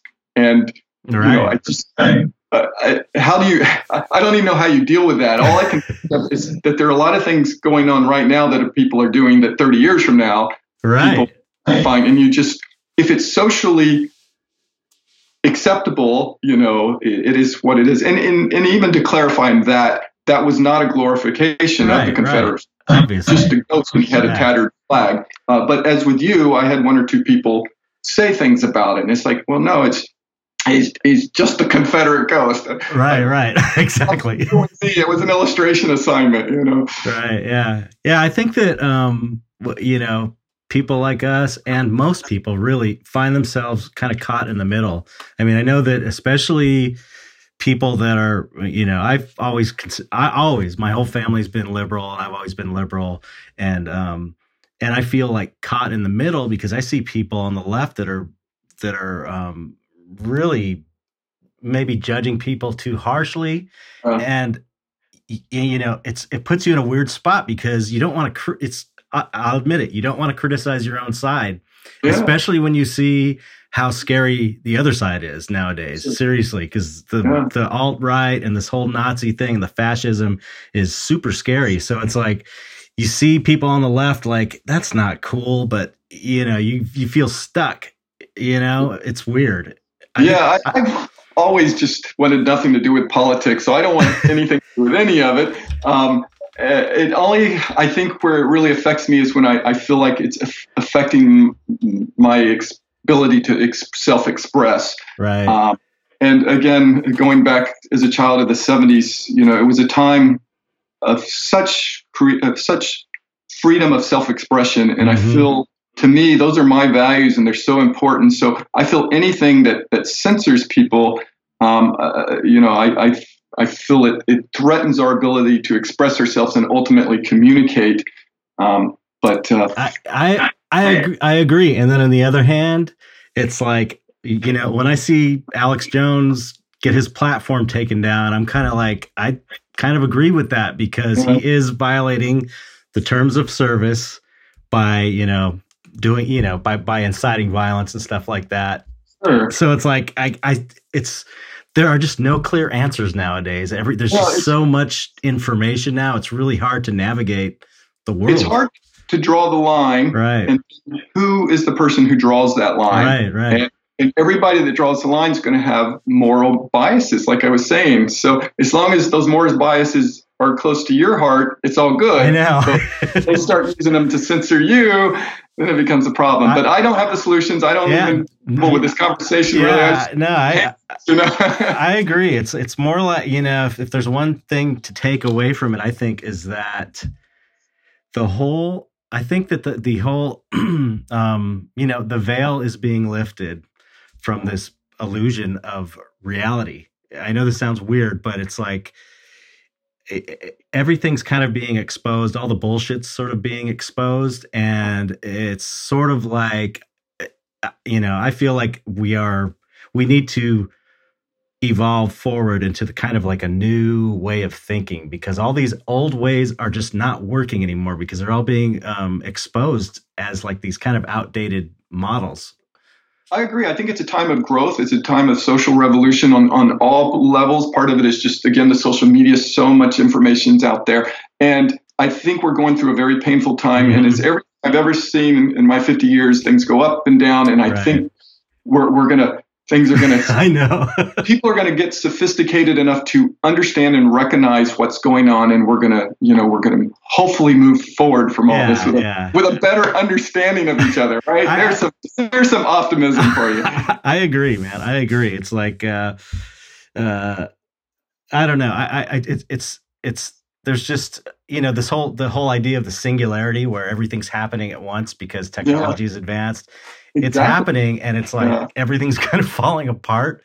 It's weird. It's a weird time. I mean, we're it's kind of the best time to be alive in a way just because it's so crazy and yeah, and not boring, you know. Exciting and interesting. yeah, yeah. So enough about that bullshit. Yeah, let's, yeah. Uh, let's talk about art. So what are you working on right now, Chet? Uh, I'm working on this book, this dystopia book that is a Kickstarter I did. Um, It's three years late, so I, am really you know, past the point of freaking out now and just really trying to get it done. Uh, where I'm, mytho- are, you, are you writing it as well? No, I, I, it's it's it's a weird book. It's I'm mythologizing all of my paintings into one world cool. and one dimension. And this guy, this guy did the Mike Correll, the guy who he used to podcast, uh, co-host the podcast with me, and he yeah. direct he directed the documentary about me. He's a really good writer, so what he did is basically interview me about every painting I've ever painted. And since all of my paintings are very intuitive, like I don't really think of what I want to do. It's it's more yeah. it's more like a feeling thing. You know, I'm not I'm obviously the way I'm interviewing you, I'm not great verbally. I'm more of like a visual type person. So he interviewed me and I would tell him, you know, what I knew for sure about each painting. Right. And, was, and, I found out, like, wow, I had no idea I knew that about that painting. I'm sure you can understand. And that's, so, that's why I started writing. yeah, right. so he wrote down everything we knew for sure, and then we set put it all together and said, okay, what is this world like? That now that we have all these facts, a lot, most of them are still, you know, this is just a tiny sliver of this reality, and then we kind of figured out what the world was like, and then I had um, him put it into text because I'm not a writer, you know, so so anyway, I'm basic almost done um, with ready to give all the materials to uh, Mackie Osborne, which I was going to bring up Mackie and Buzz Osborne from the Mel- uh, Buzz from the Melvins. You know uh-huh. that band, the Melvins? I do, yeah. He, I was going to tell you, Mackie is his wife, and she's doing the um, book design for me. She's a oh, great, oh, cool. great graphic designer, but they have a mask collection like you have with the plastic masks. They have a oh, killer oh, really? mask collection. It's uh-huh. huge. they got like every plastic mask ever made. Yeah. So anyway, I had to bring that up, but that's yeah, I'd love to see that. That's basically um, what I'm working on. But you, that's so, it's so cool to, to bring, you know, to, to put a theme to all the paintings and, and to unify them. And, um, you know, uh, those stories that are created while you, you make these characters, while you live with them. Um, and again, like I was saying, that was a big part of why I started writing. I mean, I always have written, even as a kid, I, I loved making books. Mm-hmm. Uh, as a kid, it was, you know, it was construction paper and staples and pictures and words. And, and, I remember as a kid just stapling together. And once I did that, I had a book and it was right. just thing. I made all these books. And, uh, you know, early in my year, early in my career was focusing on getting my art career going. But when I could finally start writing and putting together, you know, putting the two together, it was so exciting to again make those those books. Yeah. And, how how, and, how was that transition into writing? I mean, that's like to me it's well, so I'm so not naturally talented at writing that it really and but I love reading. But you're a storyteller. I mean, yeah, all artists yeah. are you know. Right. There's a right. story behind every painting like you just found out even if you're aware of it or not, you right. are.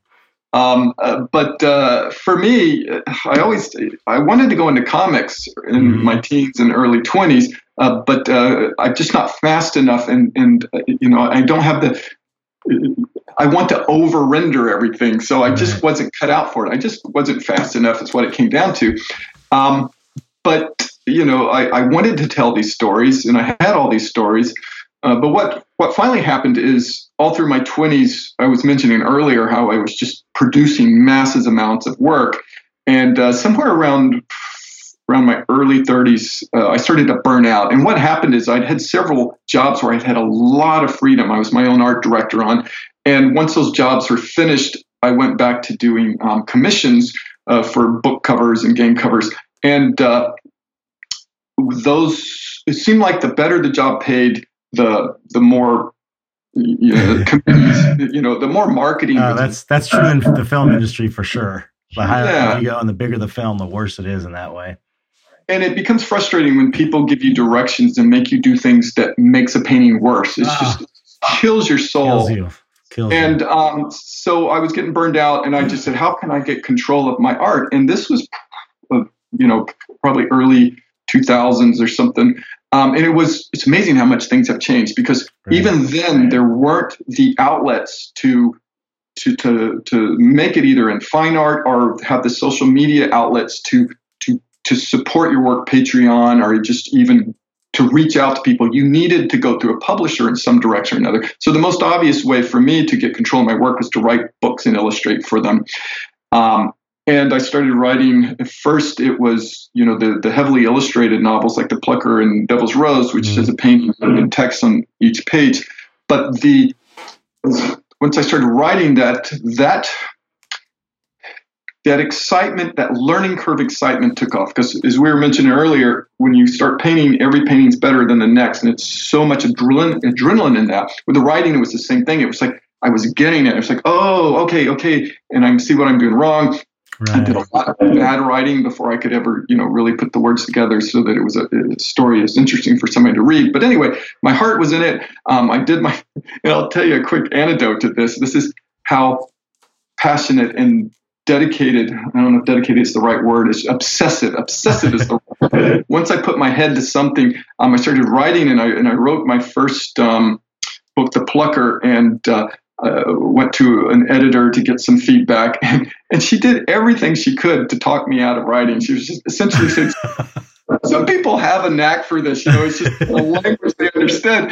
And you know, for most people, they would have taken that as as like, okay, maybe you should do something else. But you know, I went and, and bought 20 books on writing, and I read, and I studied, and I paid attention. And um, I'm not saying that I, I ever mastered the craft. Nobody ever does. But I got to a point where I could tell the story I wanted to tell um, in a way that uh, that uh, you know a certain segment of people like to read it. Right. Um, so so that obsession took off. And one other anecdote on that. So I did the the, the sort of the picture book thing, and then I decided the the the the writer and artist in me are a little bit competitive, and the writer in me wanted to know, hey, can I write a book without all the pictures? You know, would somebody buy my writing on its own? It it, it needed validation. That right. part. So I wrote the Child Thief, which is a um, a, a dark retelling of the Peter Pan myth. And I wrote this book, this big book. And the same thing, we, we shopped it around, and I had like four rejections from four different publishers. And finally, uh, Diana Gill at um, HarperCollins read it, and she said, you know, this needs a lot of work, but there's something here. You know, are you, are you willing to do a lot of work?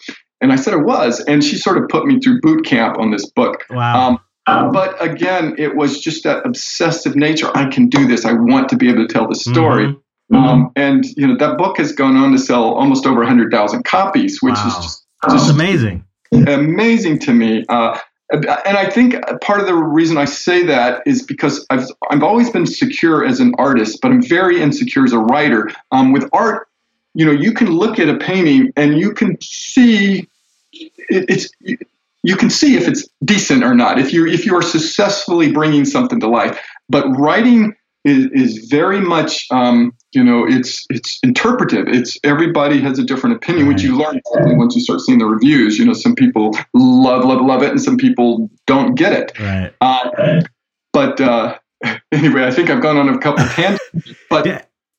Oh, I was going to ask you. Did you read the uh, Stephen King book on writing? I'm sure you. I did. Yeah, I, I got that book. That really want, made me want to write. You know, I, I thought that was a great book. It, it was that was very helpful. Um, but but yeah, so that opened up a whole nother window of expression for me to be able to put the pictures and words together. Yeah. And uh, That's yeah. I'd, I'd love to. You know, I'd love to. That's something I want to do in the future, along with. uh you know, I guess I'm more oriented to maybe making films than I am writing books because of my background in the film industry. Because before, even before I, when I was like nine or ten years old, I used to make Super Eight films, yeah. and uh, I got yourself- what's that? do you see yourself doing that? I I I you- I'm such a huge movie fan, and um, I, I don't know. It's weird. I feel like because I have that background when I was a kid of making movies, and then working in the film industry and seeing how how the whole process works, I'm pretty sure I could do it. I'm pretty sure I could direct something. I would love, love, love to see you bring Oh. something like yeah, I mean that's kind of the ultimate goal with that dystopia book is that um, God, I would to me seeing uh, uh, a Netflix series. It's it's pie in the sky dream, but Yeah. I was thinking it'd be so cool to do. Okay, check this out. I was thinking, um, like, because nobody has ever just given me anything. It's all, I've always had to kind of make my own way because my Sure. my tastes are a little off off center from uh, most people that have money. I guess. I was thinking, you know, you know, once this book is done, if I can't get something going through some traditional um, avenues, I was thinking it would be cool to do a sh- series of short films like on put them on YouTube for free and do like five minute movies. Really, you know, Oh, just yeah, like little sure. scenes, and then we what the, the idea would be you take the um one of the paintings, one of my paintings, and then you figure out okay what's going on in this painting, and then you write a story around it, figure out what's happening, and then at one point in each um, short film, that scene would be recreated from the painting, Yeah.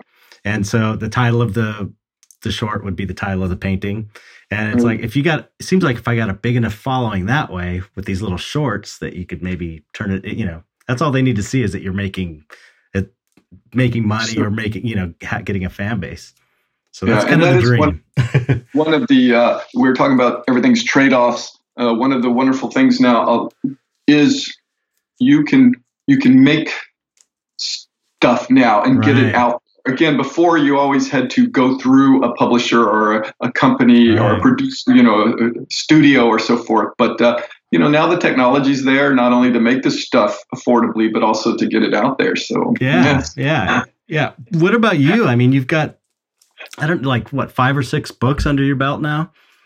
I I do. I think it's six six books. Six- So have do you have you had any talks about making them into films or oh gosh, um, because it would be that- that- amazing. it's such a painful road. uh, meaning, uh, you've been in the Hollywood industry, so you probably know very well. Um, almost all the books have been optioned at one point. Some of them have been green greenlit and just ready to go as film. Oh god. Stuff happens, I just I- I learned long ago to just not count on anything happening. But uh, and it's it's such a fickle world. Uh, we had the Plucker with New Line Cinema. It was green light, it was ready to go, and another company bought New Line. And when they bought New Line, they just scrapped all the stuff that was on. Uh, Just, it was like, wait, what, aren't we making this movie? no, we're not. Um, and I learned quickly that I didn't. I mean, if it happens, it's great. It's like the lottery ticket. Right. But I, that I don't want to waste too much effort and time in a world where I have no control of the product. Definitely. I would rather spend that time making more books and more paintings that I Right. I can get out to people. And I know a lot of artists and creatives that have spent 10 years trying to get a movie out there. And not only does it never happen, but nobody even sees all that effort.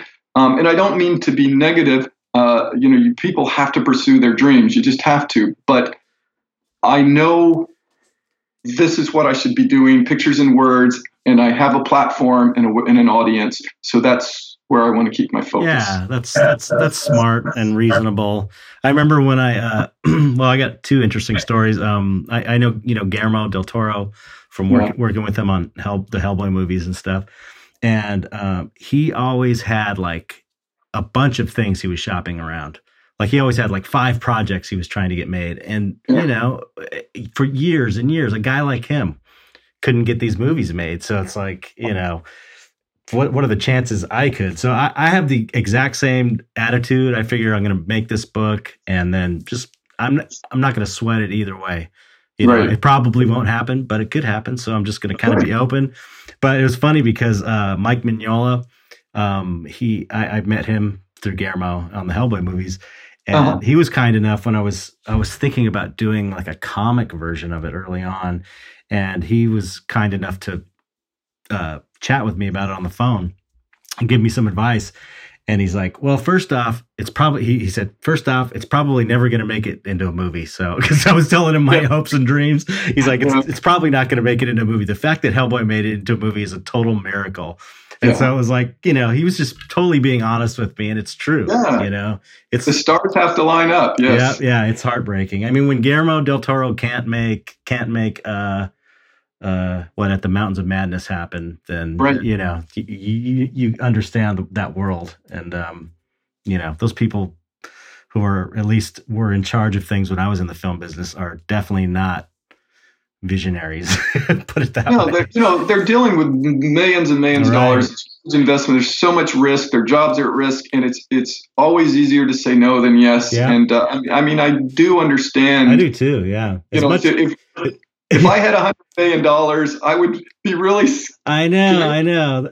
what movie I put it into. I know that that's the thing. It's like you know, I spent so many years being so pissed at the film industry because I was working in it and and uh, like you're saying, getting art directed Yeah. and and being forced to make your designs look lame when you know when you know what good is, and then you're fi- Right. then you're fighting. I want to make your movie better for you, and they won't let you make your movie better. It's like drives you insane. But at the same time. You know, after I got some distance, I was like, you know, I totally get it. It's a lot of money. It's like this, you know, this guy's ass is on the line. He's going to get fired if he if he, you know, blows too much money on this f- series of films or whatever. You know, so I get it. I understand it. I'm, but it's you know, it's because I'm 51, so you understand Right, things. But but it's not conducive to breaking fresh ground, and that's why so Right. many movies are you know repeating what's gone before them. right, because right. it's so much easier to sell something if you say it's like such and such and such and such. yeah, And, uh, yeah, yeah. Here's something nobody has ever seen before. Sounds great. Let's make it. like run away. but you know, like Kickstarter stepped in and and uh, you know, and Patreon and all that. There's all it's it's exciting. There's there's ways of getting things done nowadays that you know there weren't before. It is, and it is so exciting. I agree. It's so liberating. You know, for the first time, I feel like any project I want to do, you know, if I'm willing to put in the time and the Yeah. effort, it, you know, it, It'll it's also Yeah, it'll get fun. Also, it takes all the risk out of it because I can come up with an idea I think is the most awesome thing in the world. I can put it out there, and if no interest is generate generated, if the page, if you know, if the Kickstarter fails, then that just saved me two years of my life, and right? you know, yeah, yeah, yeah. You able to- you're putting it directly to the fans, and and they'll Yeah. let, you, let you know if it's you know gonna fly or not. But you haven't thought of doing a Patreon by any chance, have you? um, one I of would the love to see your Patreon. I would be I- so I have subscribing it. I have considered it, but one of the things I'm trying to do is I'm I'm trying to to minimize all my commitments. I'm trying to f- I, Yeah. I'm trying to look at life is what are the things that really bring me joy and um and, and to focus on them. And uh, you know the patreon would be very rewarding to have that back and forth with people but you know there are other things i'd rather do um so m- maybe it's it's it's about focus. I'm trying to focus on the things that bring me the most joy. Part of you know as you might have known as you as you get older and uh, your testosterone lowers and and you i personally find it harder things that used to bring me pleasure and joy and interest me maybe some of the gleam glitter has has worn off Mhm. so i'm trying to f- to get back to the core of the things that bring me the most joy um, and then thus part of that is simplifying my yeah, life yeah. and you know it's everything is so much work you know just doing conventions that's, that can be a full-time That's hard selling- work. selling prints to your website you know it can become a full-time job Yeah. and and it's like do i do i want to be spending you know all this time packing and shipping prints or do i want to try to make more paintings and um Right. yeah Yeah, I'm not there yet. I want to be there. I, I'm like uh, physically ready to be there, but I, I can't. Uh, I don't, you know, like I said, I don't have the house paid off yet. it's like it's better. I'm in a better position than I've ever been, but at the same time, I still have to to uh, hustle to a certain degree. So Absolutely, and, and, and that is the name of the game. And I'm not trying to say that I'm in a point where I, I don't have to be aware of the monetary returns. I think what I'm trying to say is is if if I enjoy painting, if that's the core of it, if I do less of this thing, if I have to make X amount of dollars, if I can make that amount of dollars just with painting right, right, instead of uh, the, time what am i trying the equation is if if if all that time and effort equates to the same amount of money if i can push more of it over to the painting and less over to maybe some of these other issues that's my goal right, right. It's more like working smarter instead of working harder. That whole thing. or hopefully working funner Yeah, Funner. absolutely. Yeah, yeah.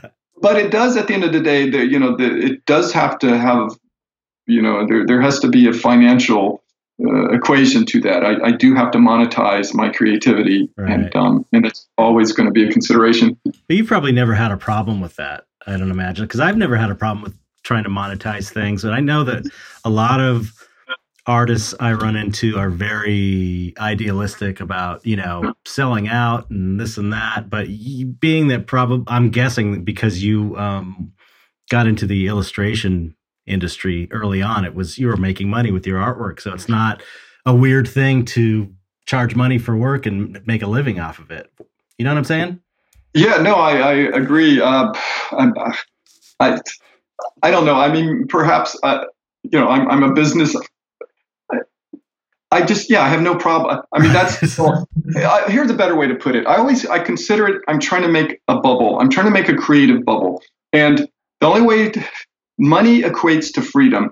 Uh, so the, the more, you know, if I can do a job that's very commercial and I get paid a lot of money for it, to me, that equals more freedom to do other Mhm. paintings. I'm always willing to do, you know, if, if the, the reward is well enough, if this painting pays enough for me to spend two months doing three paintings that are just for me, Right. I'm always willing to do that. So I've always, um, well, it's even more to that. There's also, you know, when you have a family and you have kids to raise and you have a certain responsibility, you don't have the luxury of saying no, Right. you know, to things. Uh, um, you know, if, if you're single and you're an individual and you're just working for your art and that's all that matters, that's fine. You can make those sacrifices. But um, I just didn't have that freedom when my kids were young. Um, and now I finally do have that freedom and I'm trying to make the choices that are a little more and selfish isn't the word, but you know, they're for me as opposed to Right. that.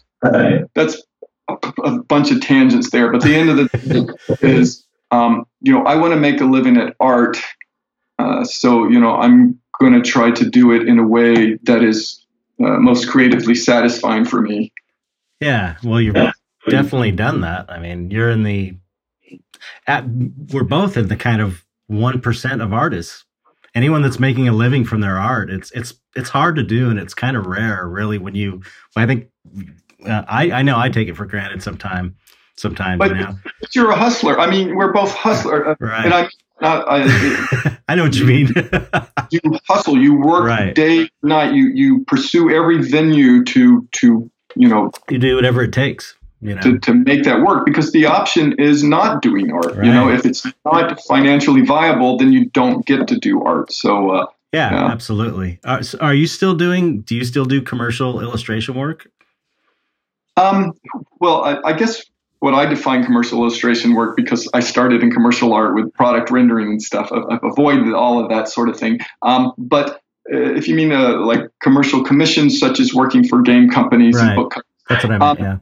Yeah, um, you know, it, it very. se- I, I am fortunate enough at this time to be selective. So if it's a, a project or a product um, that I like. I'm a big Diablo fan, Blizzard fan. So every opportunity I get to collaborate with those guys, I, I do. I love. The, I believe in the product. I, I Mhm. believe the company and the people. So that's always a joy. Um, yeah, and if you know if it's if it's an author or a book that um, I'm excited about, and then you know to to be completely frank, if something comes down the pipe that has an extraordinary budget that I can't say no to, that again buys me several months freedom, Right. I'll take that as well.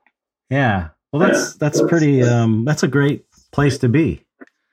Yeah. That you have Yeah. that option. It's amazing. I mean, it's great. You're, you know, you deserve it, but it's still, it's it took 30 years. yeah, right. it's it's but it's well deserved, you know. It's uh, and it also it, it, feels like you know it could fall out from under me at any time as well. Oh, know, really? You still feel that way?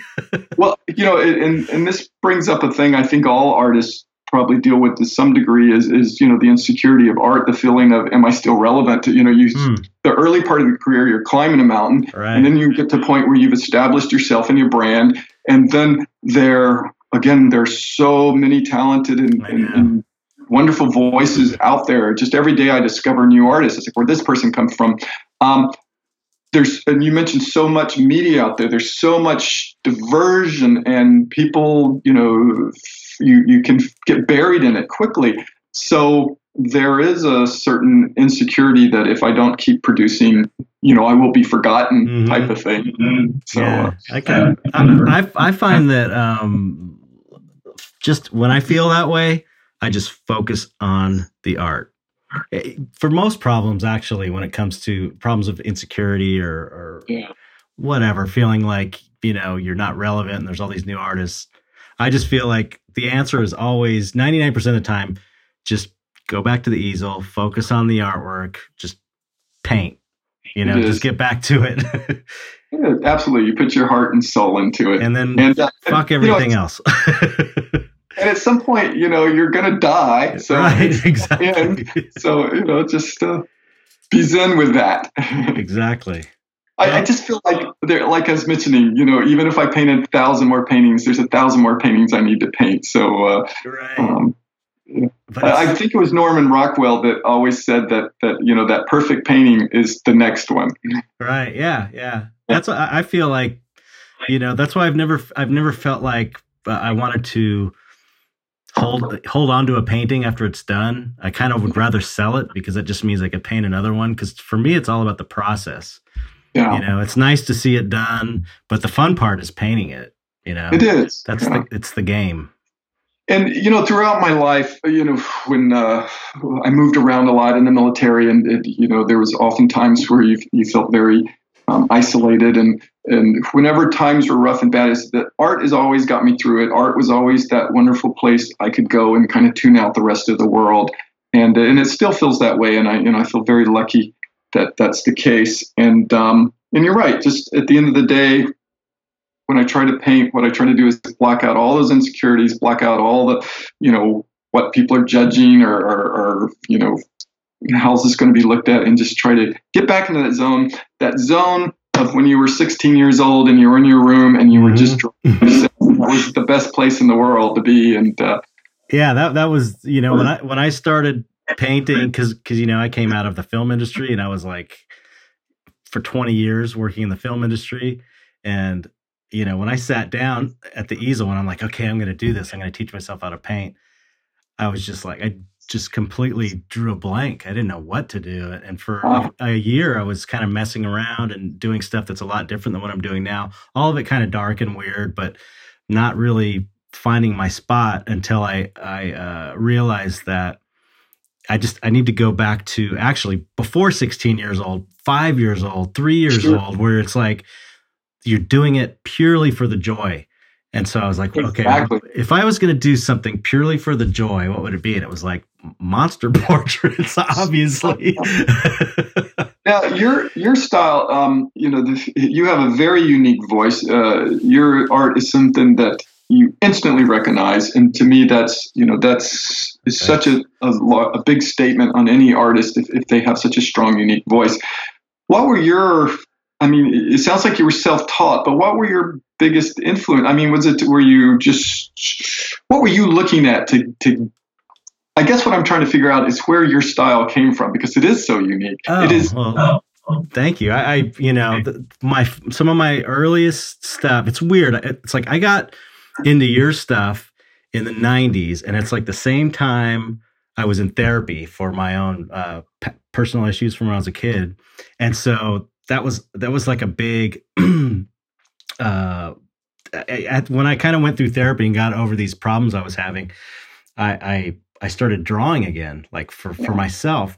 And some of the first stuff I was looking for because I wanted to show you, but there was this one drawing. It was really a good drawing because I was, you know, like in my mid 20s by then, I guess, or uh-huh. late late 20s. And it's so Brom. Looking at it now, it's so embarrassing because it's it looks like something from your first book. It's like a profile guy, and it's got one of those masks totally covering the face, you know, like all armored up. oh, if I find it, I'll send it to you. Okay. But um, you know, you were a big influence. Uh, I had to. I really felt like I kind of had to watch myself because I was ripping you off, kind of. So I was like, I was very aware of that. Um, Frazetta uh, was always, you know, Frazetta was like my first favorite artist when I was a kid. Um, Giger was a big one, and then Beksinski was like the, the you know, the I think I uh, working with Tool. My friend Adam, who's in the band, he gave me a book of uh, Beksinski. You know the you know Beksinski. Sure. Oh, yeah. absolutely. And and I, that just completely was like, whoa, that's this is amazing. And, yeah, another person with such a unique voice. And nobody else is like him, right. right? And, and on top of that, so much amazing work. Like you know, most artists do some masterpieces, and then they have good work, and then they might have a clinker here or there. And his were like most of them were, I thought, masterpieces you know, most of it was great, amazing yeah. work. And it shows what happens when you're isolated and you know in a communist country, right? On TV, you just yeah, that's true. I never thought about that. But what's uh, uh, I guess so you didn't have any formal training. It was really looking at art you liked and going through the Chet Zar filter yeah. and coming out into yeah. Your, and you know what I, what I was doing more than anything, I think, was going from my sketchbooks because whenever I would doodle and sketch, that kind of was you know more unique than stuff that I was thinking about. Like when I first started painting, I was I was trying too hard almost to come up right. with a style, and so I started going through my sketchbooks and I was like, oh, this is kind of different, and and just sort of building on that and just trying mm. to, I don't know, man. I just I'm really still not sure, actually. It just kind of yeah. happened. well, it's, as amazing as you are as a painter, your sculptures are even more amazing. And and Thanks. I never had a chance to see one up close until that Copro show that I went to that you had a piece there. And just the the not only the beauty of the, the, the design itself, but as you moved in closer, the the textures that just it, just seems like it got better the closer you got. Uh-huh. And obviously that's from all your years in film work, right? Yeah, yeah. That, that was you know that sculpt. I always say sculpting is way easier for me than painting. Like I, I was painting, I was sculpting professionally since like 1986, doing it 40 hours a week every day. You know, it's kind of on the job training. So um, I sculpting's a breeze. It's like I feel like I can pretty much sculpt anything easily. Painting is still, you know, I didn't start that until I was 33, so that's still kind of a challenge. But uh, yeah, I, I got to work with you know all the best people in the effects yeah. industry and, and some amazing artists in the uh, effects do, world. Do you see yourself doing more sculpting in the future, or is it? Uh... Yeah, I you know it's just a matter of finding time. I love it. I love it. Every time I sit down and sculpt, I'm like, oh, I forgot how much I love this.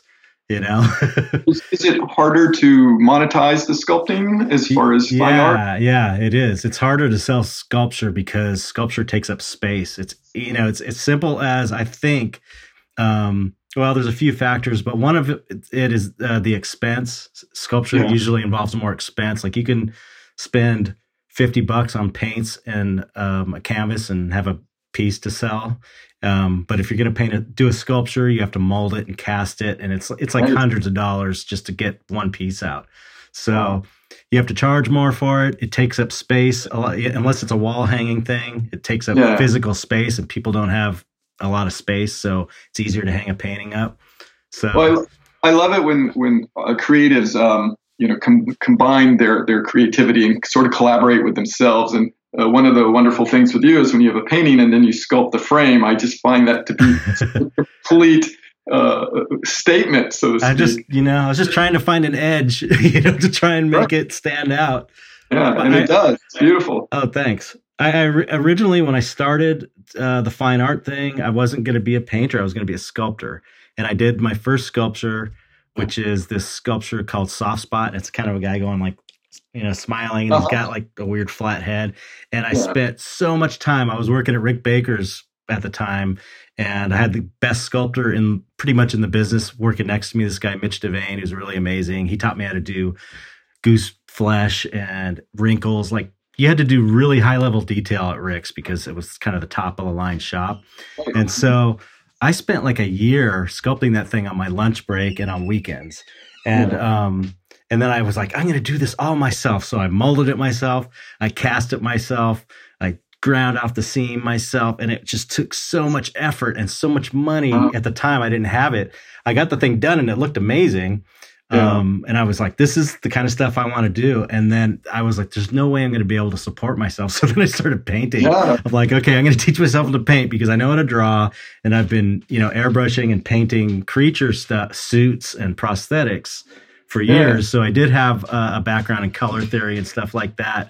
So I just, you know, uh, s- switched gears and taught myself how to paint in oils. Well, now, now that you've you know established such a strong brand and vision that you have, you mentioned you know asked me if I take on commercial work anymore. Do you do you find there's certain commercial projects that come your way that that you're still happy to be part of, or Yeah, I you know once in a while, not very often. Um, when I first left the film industry, I was like, "Fuck this! I'm so sick of." It. I was like really angry and and, and like sick of it and bitter.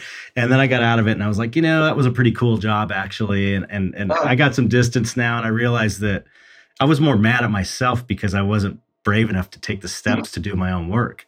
And that was really unfair to kind of blame the industry. If you don't like it, then do your own thing then, you know? So, Yeah. um, but I, uh, what was the question now? do you still are, are oh, you do oh, you yeah. take some work from time to time? I mean, myself, I I. I've had so much time to do personal projects now. I actually miss the collaborative nature Right, of work yeah. on certain projects. Yeah. So do you miss that? Do you I- find yourself doing that from time to time? Or I, I do miss that. Every once in a while, I'll um, see a film and I'm like, oh, I wish I would have worked on that. Like when The Walking Dead started, I was like, oh, because I had all these friends that were working on it. I was like, I want to do zombies for The Walking Dead. That would be so much Oh. fun. And, um, but you know, it's, but then it's like you, you think about how it was and it, you know, it's when you think about, you know how it is. It's just with doing that commercial work when you got people breathing down your neck. It's very know, frustrating. I, I totally get that. I, I find that um, I, I take on one or two commercial jobs a year, and uh, I, I find I enjoy the collaborative nature for the most part now. And what I'm able to do is just like you, I had a lot of bitterness about the commercial work because it kept me from putting my own vision out there. They kept crippling my vision, so to speak. But now I have such a good attitude about it because I really go into it. And this sounds terrible, like I'm a pair of hands, like I'm part Right. of the That's a valuable thing in that world, though. I mean, it's important to be that for those people. but I but I go into it like I am collaborate, like I'm working with a group. That it's not all about my vision, and there's nothing wrong with it being all about your vision. But I'm I'm now I can separate that. I have a Right. space where I can put my personal vision out there. But then it's fun to have a space where I am part of many other people. Uh, Part of the example working with Blizzard on um, Diablo is it's you know incredible artists there and designers, and to have their designs to come to me and I get to sort of interpret their creativity Right. with mine um, is a lot of fun. Now, if I had to do that full time every Yeah. day, I would get burnt out on it. I would be like, I, you know, I need to go do my own thing. Um, so, Uh, yeah, so yeah. it- I, uh, I, I, definitely I, I miss that aspect of it for sure because it's it's way more of a solitary pursuit doing your own thing. is, are you lonely in the studio? Or I mean, I, I miss shooting the shit with people in the studio. yeah, sure. yeah. I you know yeah I do kind of what's miss. funny, what's funny is when I left TSR, I was just so sick of being around people and people around looking. I just like I, I was so happy I was home probably for five years. I didn't even think about having anybody around me. But now I'm like, oh gosh, I would love to go in with five other artists and just you know throw darts and Oh shit. yeah, yeah, totally. Yeah, I that's one of the big aspects I miss about it is the you know the the friendships really that you Yeah. build with people, and you know you're sitting around, especially at Rick's. It was such a great working environment. It kind of it was that was sort of the the top tier uh, uh, work situation. Um, just sitting around with the most talented people in the field and Sure. sculpting monsters. I mean, every day. That's pretty Yeah. fucking fun when you think about it. You know. That was a dream job. Yeah, yeah, I know. And it's weird to, you know, look back at it and I don't know, and just have anything other than fond memories of it. Yeah. because it was really fun, and especially when I was younger. Oh my god, it was so much fun when I was first getting a mm. paycheck and working Yeah. and learning. It was great, but you know that's just how it goes after. You know, when you do something long enough and you see how the sausage is made, it loses its its thing. And- It, it does. I just, I would, I, yeah, at times I feel, you know, very much isolated in my cave. It's wonderful, you know, that Laurie paints with me, Mm. but uh, I think that's the biggest thing I'm missing right now in my life is, is I would love a studio environment where, you know, four or five other artists and we all went in and paint together. And, and I think I could make that happen.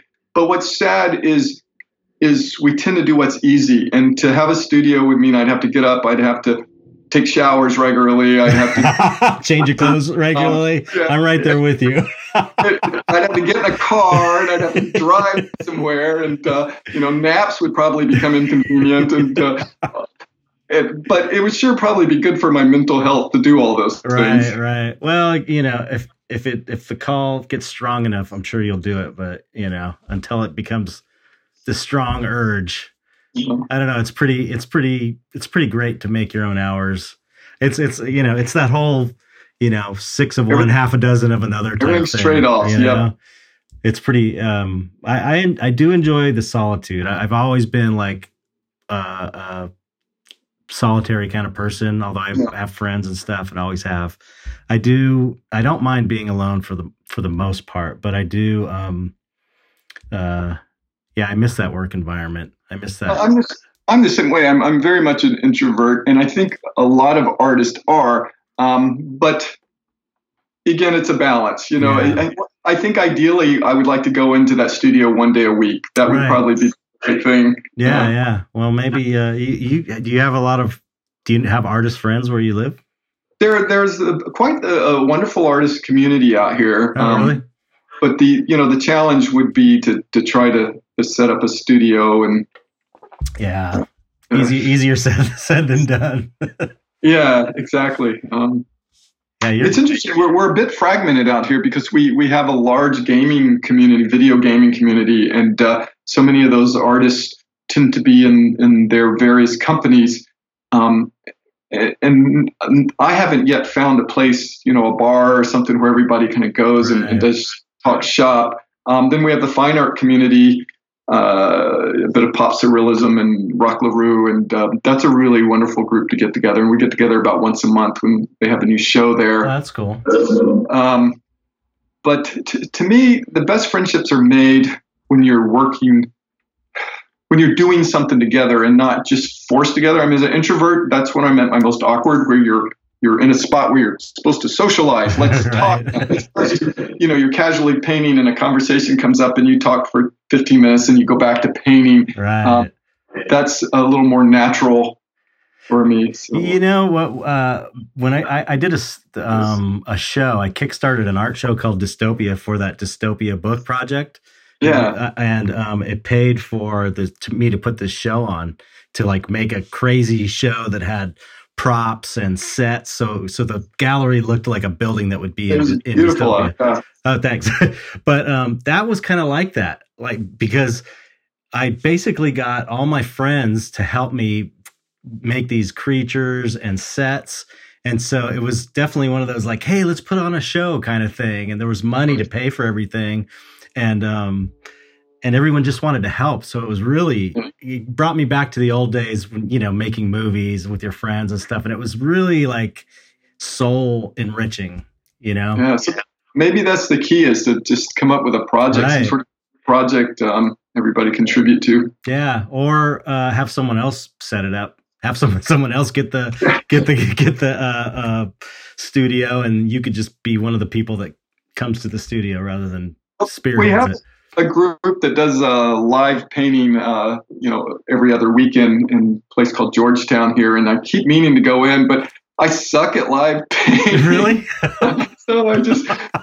Plus, if I got there, I would probably want to talk more than paint because Right. I all the time. But I need to do that. I need to get in there and drink and paint. That Yeah. sounds like a That's you know, live painting is hard, but it's it's really good for you. I really admire people that can yeah. And people that. that have that skill set are just you know amazing. Yeah, that, I was actually going to ask you that. one thing I want to ask you is um, how often do you use reference? Um, it, my process is I always try to draw it first completely from imagination, try to create the composition, everything from imagination. Then I do a, a tighter drawing of that. Then I track down a reference. I mean, it depends what it is. My m- monsters, I love painting monsters, as do you, because there are no rules. Right. You know, the, the anatomy does not have to be precise. You just go with it, and that's part of the beauty of it. But you know, if I'm doing a very realistic female figure, or uh, you know, things, the clothing a certain way and stuff, um, I like to to to to, to understand what I'm painting. Right. Um, sometimes I can just find uh, things online that I can apply. Like I can understand how this you know bicep connects with this tricep by this looking at this builder, and I apply it to this creature type of thing. Um, but uh, and then sometimes I bring in models and I shoot models and do the Oh, whole. okay. photo. Uh, it really depends. It's I think the easiest way to answer that is whatever is needed to make the best painting I can. yeah, um, that's how I I, like like- too. I like to have more information instead of less. Uh, you know, the the challenge with photos is you don't want to become too dependent on that photo. You know, you want to try to understand what is underneath the photo that you're seeing. hmm So really it's it's it's all over every painting's a little different on how I approach it, the reference that I use or don't use. Uh, and it also, you know, what result I'm looking for. Sometimes I like things to be more distorted and uh, cartooned, perhaps. Right. Uh, and sometimes I want things to be, you know, as real as possible, depending on what I'm trying to say with that painting. Right. Yeah. You, you know, uh, do you know Gabe Leonard, the painter, Gabe Gabe Leonard? It sounds familiar. I probably know. Yeah, look, look him up because he's he's really really great. He's a friend of mine. Uh, I like the way he works. He shoots everything. He shoots reference for, for everything. Yeah. and, and he sets all his reference up, and then he freehands everything. You know, Yeah. It's like he does this. He does sketches, rough sketches though. He does like rough sharpie sketches and stuff, and figures it out. But but everything's distorted. Like the hands of his guys are always really big, and and it's he's got this cool style. But he is working from photos, so he's not blind because that's that's one of the problems I run into since I'm mostly painting out of my head. And you know, Uh-huh. I'll use reference if it's like a hand I need in a weird spot. Um, Right. But it's mostly laziness, to be honest. but uh, there's times where you're just like, I don't know where to go because this doesn't Yeah. exist anywhere other than this kind of half-cocked idea in my imagination, imagination that's not even fully realized inside of my head. Yeah, and it's and again, it's trade-offs. Part of you know what you being forced to to make something work that doesn't exist does create something totally unique. Mhm. I find you know I go to uh, uh, animal anatomy books are very Right, helpful. Yeah, yeah. Uh, I I tend to want to apply human anatomy to everything, but you know when you put other type of anatomy, it seems to help. Right. Um, but I'm guilty of being lazy too. So oh yeah, yeah. but I, I would like to have the time and, And- and to be able to photograph everything. It'd be cool. part of it is keeping your interest too, because You're I've right, never yeah. Almost never been able to to do prelims unless I've been required by you know because somebody needs a comp or something. And part of that is because I want to discover it in the painting, and I, and I know my Mhm. painting probably be better if I did some preliminary paintings. Um, you know, even Frazetta, he did these beautiful wash Right. sketches to work out those compositions, and then he just made it happen. Um, but when I I find when I do that, it's almost like I've already painted it, and then it becomes very mechanical. I'm just sort of reproducing what already Hmm. exists. Uh, so again, that's trade-offs. But if I was disciplined, you know, I would make myself. You know, I, I've seen like Lennon Decker. I've seen him like do comps of each element of the painting, Right. these- Yeah. Yeah. so that he even gets these beautiful strokes. I know. as the final. Uh, but yeah, I feel it would it would kill part of the joy of doing the painting. Um, Right. Yeah. Yeah. Part of the fun is finding it. on- discovering it. yeah. and- Yeah. It's it's like a it's like a different game. I always see painting as as a game. It's it's basically it's play. It's a game. You're trying to create this cool painting. And It's uh, of re- yeah of dimension. Yeah. right right so it's like you know part it's a, another variation of that game is to do it without reference yeah. and it's like It's- a different trip you know Absolutely, I totally get that. I mean, uh, almost you know ninety percent of my early work was all from imagination, and there's such a joy in that just to sit down and make something Right. appear and uh, and ha- and it happens so much quicker if you're not you know doing all the reference and stuff um, and I even in, in my mind I as I mentioned earlier I divide those up there are paintings that are meant to just be imaginative paintings Right. um, and there's a joy in both of them I mean yeah, there's also yeah, for sure. you can bring a certain reality to a piece that you wouldn't have been able to out of your imagination. Yeah, I was, I, I was. I remember I was. I was using early on. I was using uh, more reference, and my friend Adam, actually, the guy in Tool, he was like, he's like, yeah, I could tell you use reference on that. I like the ones that you don't use reference on. Right. So I got all like self conscious, and then I didn't use any reference. I was like, oh, maybe he's right. Maybe that's kind of how I developed my style because I wasn't using any reference material. And then eventually I got to a point where it's like, you know, use reference when you need it. Don't use it when Yeah. you don't, and that's all there is to it, basically. You know. and everybody's different, you know. You know, Norman Rockwell used so much reference and so much, and, and it was magic, you know. Yeah. And then there are other artists that use reference and they look like they've Lucy'd a painting and just, you know, replicate. I mean, sorry, replicated a photo, Right. and it's it loses its aesthetic quality or it doesn't yeah, too stiff, or yeah, they get kind of hung up on. Um, so yeah, it, it's it's whatever works for the individual and for the painting. Yeah, Um, yeah. I think it's good. But all of that said, paintings that are the most fun for me are the ones that I just come out of my head. Absolutely. Right. yeah, me too. Me too. Unless you know, uh, yeah, yeah. It's always different though for me because it's you know, sometimes it's fun to to use reference if it's something you've never painted before, like, like yeah, a car or something. You know, it's like yeah. I couldn't just paint a car. I don't think that would look halfway decent. I'd have to have reference for that. Oh, me too. You Yeah, me know, too. It's like you know figures and mountainy backgrounds I can kind of do on my own. It's about it. Yeah. You know. I, I mean, if if it, it- again, it depends on if you're cartooning. If you're stylizing something, you know, you can do the jet Chet Sar from Imagination car. You know, it's not a real yeah, yeah, right. That's true. It's a real- It's gonna be cool. It's gonna be some kind of weird organic car, right? That's true. That's true. I I, pay, I I I painted a hearse though because this character in the dystopia, I imagined him always driving a hearse, and I and I bought a hearse model, like this co- really cool nineteen what was it sixty eight hearse, like my favorite model hearse, Sure. and uh, took photos of that, and that was that was a learning experience. That was really uh, it's you know there's a lot of things I need to paint. You've painted Yeah. a lot of different things. That's what you seems like you've painted everything. I- I love variety, and then that's one of the points I was going to make about photos and imagination and stuff, and even the approach. Um, I feel it's very important for me to to variety is key, and by that, even to like painting on canvas and then switching to wood, to Mhm. switching to illustration board, to painting opaquely, to transparent. Um, I find I want to do approach each painting a little bit differently. It just makes it.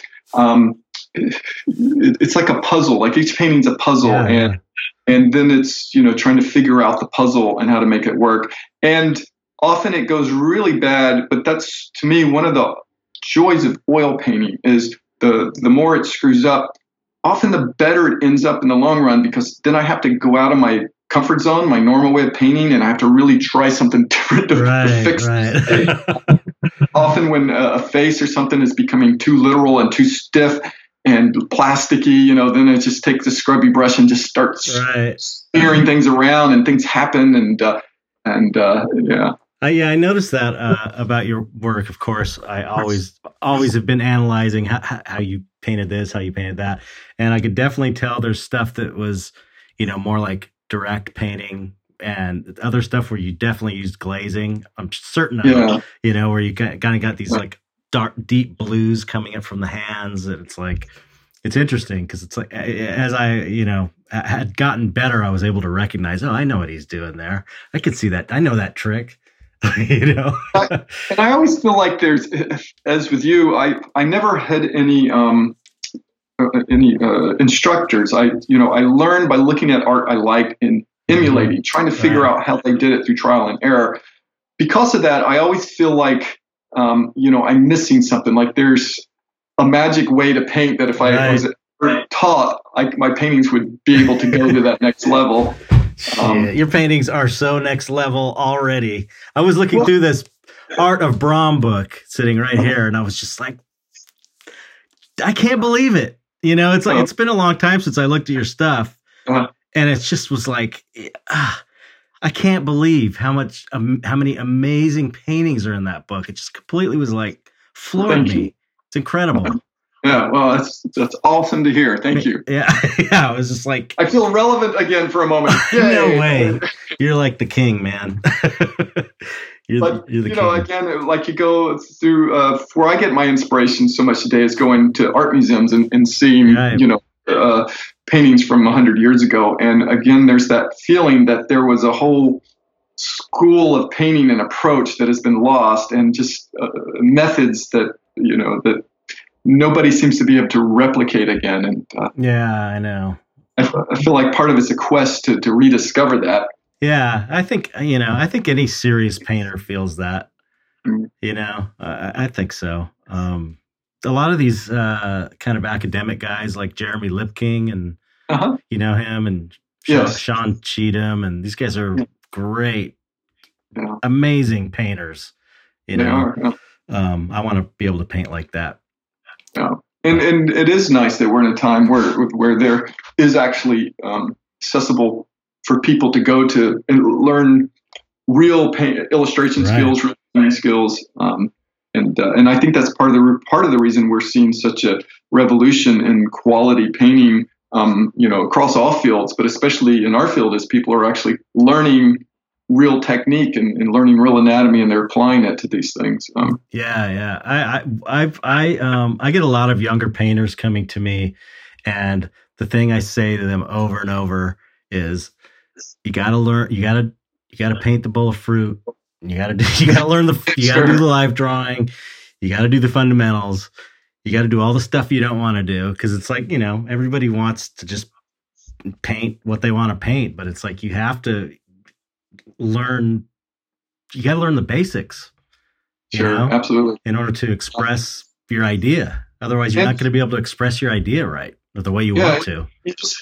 and part of that is figuring out what you're interested in because that's what you're going to do best i mean from the earliest uh, you know age i loved anatomy you know as, Mhm. as much as i loved the macabre and everything it was really just that connection of muscles and tendons has Right. always been what i'm most excited about and, uh, and if you look at my paintings they're always focused on a figure because that's where my interest is and the backgrounds have always just been something to to support that Yeah. um, and the reason I, I say that is any starting out artist, you know, figure out what it is that interests you the most and focus on that and just let that lead you into learning the rest, I guess. Um, yeah. Yeah. I was going to ask you that because because we're getting past two hours. I didn't mean to keep you on so long, but man, this is amazing.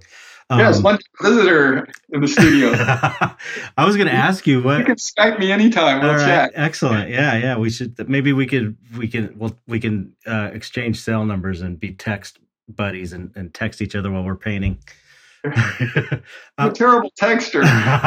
You're not okay. I'm the slowest. It's like those. I'm like two thumb guy that just takes me a, a minute to write a sentence. Terrible. You could just well, you could just take a picture and send it. There what we you're working on. Um, what do you? What do you? You've been doing this a long time. Um, I'm sure you've met a million young artists, and there are a lot of young artists that listen to this show. Um, is there a piece of advice that you'd wish you had heard when you were starting out, or a Um, piece of advice you did hear that served you well? Yeah, you know, the industry has changed so much and it keeps changing and it changes so rapidly now that I don't even trust my advice to anybody. um, I think I th- I think the most obvious thing is just discovering what you love and um, you know t- try not try not to emulate any one person. Try to emulate learn from looking at several different artists. Um, a lot of starting out artists make the mistake, and I did as well because I was so obsessed with Frazetta. I was just trying to be Frazetta. yeah. Um, but if you draw from many influences, even influences outside of art, and put them through your filter that is your unique vision, you know that's that's when you're going to come out. I mean, it's all about having a unique voice. Right. Um, one of one of my problems with digital art these days is everybody's using the exact same tools and techniques, and it homogenizes the art to Mhm. some degree. and it makes it harder for digital artists to separate themselves from each other. Um, so try to find ways to to to get your unique voice out there, even if it ends up being using different tools and techniques. Um, you know, that other than that, don't put the tips of your paintbrushes in your mouth. That's lead poisoning and, uh, and that's a good one. baldness and uh, black skin. Uh, yeah, yeah. That, yeah, that's uh that's a that's uh great advice. That's advice I just gave someone recently. Was like broaden broaden who you're looking at. Like look yeah. at a lot of different artists and um um you know, you, part I think a big part of developing as a, as an artist is developing your eye for one thing. I mean, it's so yeah. important. It kind of doesn't get talked about enough. Is knowing what even looks good and sure. why it looks good. You know, and that just the way you train train your eye is just by seeing a lot of great art, and then don't look at a bunch of crappy art because it's going to train your eye yeah. badly. You know, poorly. So, I think. Uh, uh, um, yeah, seeing as much art as possible because once you start taking in a lot of different artwork, it you're naturally going to start kind of incorporating it into, into what you do, you know? And artwork outside your genre. Um, early yeah, on, I was right. too narrowly focused. You know, it was just, you know, Wrightson, Corben, Frazetta, the Moebius. There's just a certain group of artists. And, mm-hmm. uh, you know, in my early 20s, when I started, went to the Tate Museum and started seeing the pre-Raphaelite paintings and, and that kind of thing, it really started to broaden, uh, you know, what was possible. And, in my personal aesthetics as well. Right. Yeah. Yeah. Well, I was one of those people that was painting too much like you, and I had to broaden my perspective. but you know, but that's great. Yeah. Again, there, there was a handful of artists I completely fixated on when I got started. That that was, in some ways, that was good because maybe if my focus had been if too, too broad, I mean, it helped me focus on what yeah, I was trying to do. Um, that's true. But I, also, I mean, we we also like the same similar artists too, which is kind of funny, yeah. you know. So that's maybe why I was drawn to your work so much. We, we have similar DNA. Absolutely. That's, yeah, that's for sure. well, I'm gonna let you go because I've kept you way longer than I said I was gonna keep you. But um, hopefully you could come on again sometime because this yeah, is this is a blast, man so nice just chatting with a, a friend and a peer, and I've really enjoyed. You know, I, I forget that we're talking to a, an audience. That's so the I, idea. I, what did I say that I shouldn't have said? Yeah, but you didn't say anything bad. it's been a complete joy. Yeah, absolutely. yeah, that's been great. So yeah, I really appreciate it. Um, yeah, this is like this has been a, a big highlight for me. So um, yes, thank you for coming on, and thank you listeners for listening and especially thank you to you Patreon people who are supporting the podcast. Um, if you are not supporting the podcast, you can support it for as little as a dollar a month at uh, patreon.com slash dark art society. That's it. Yeah.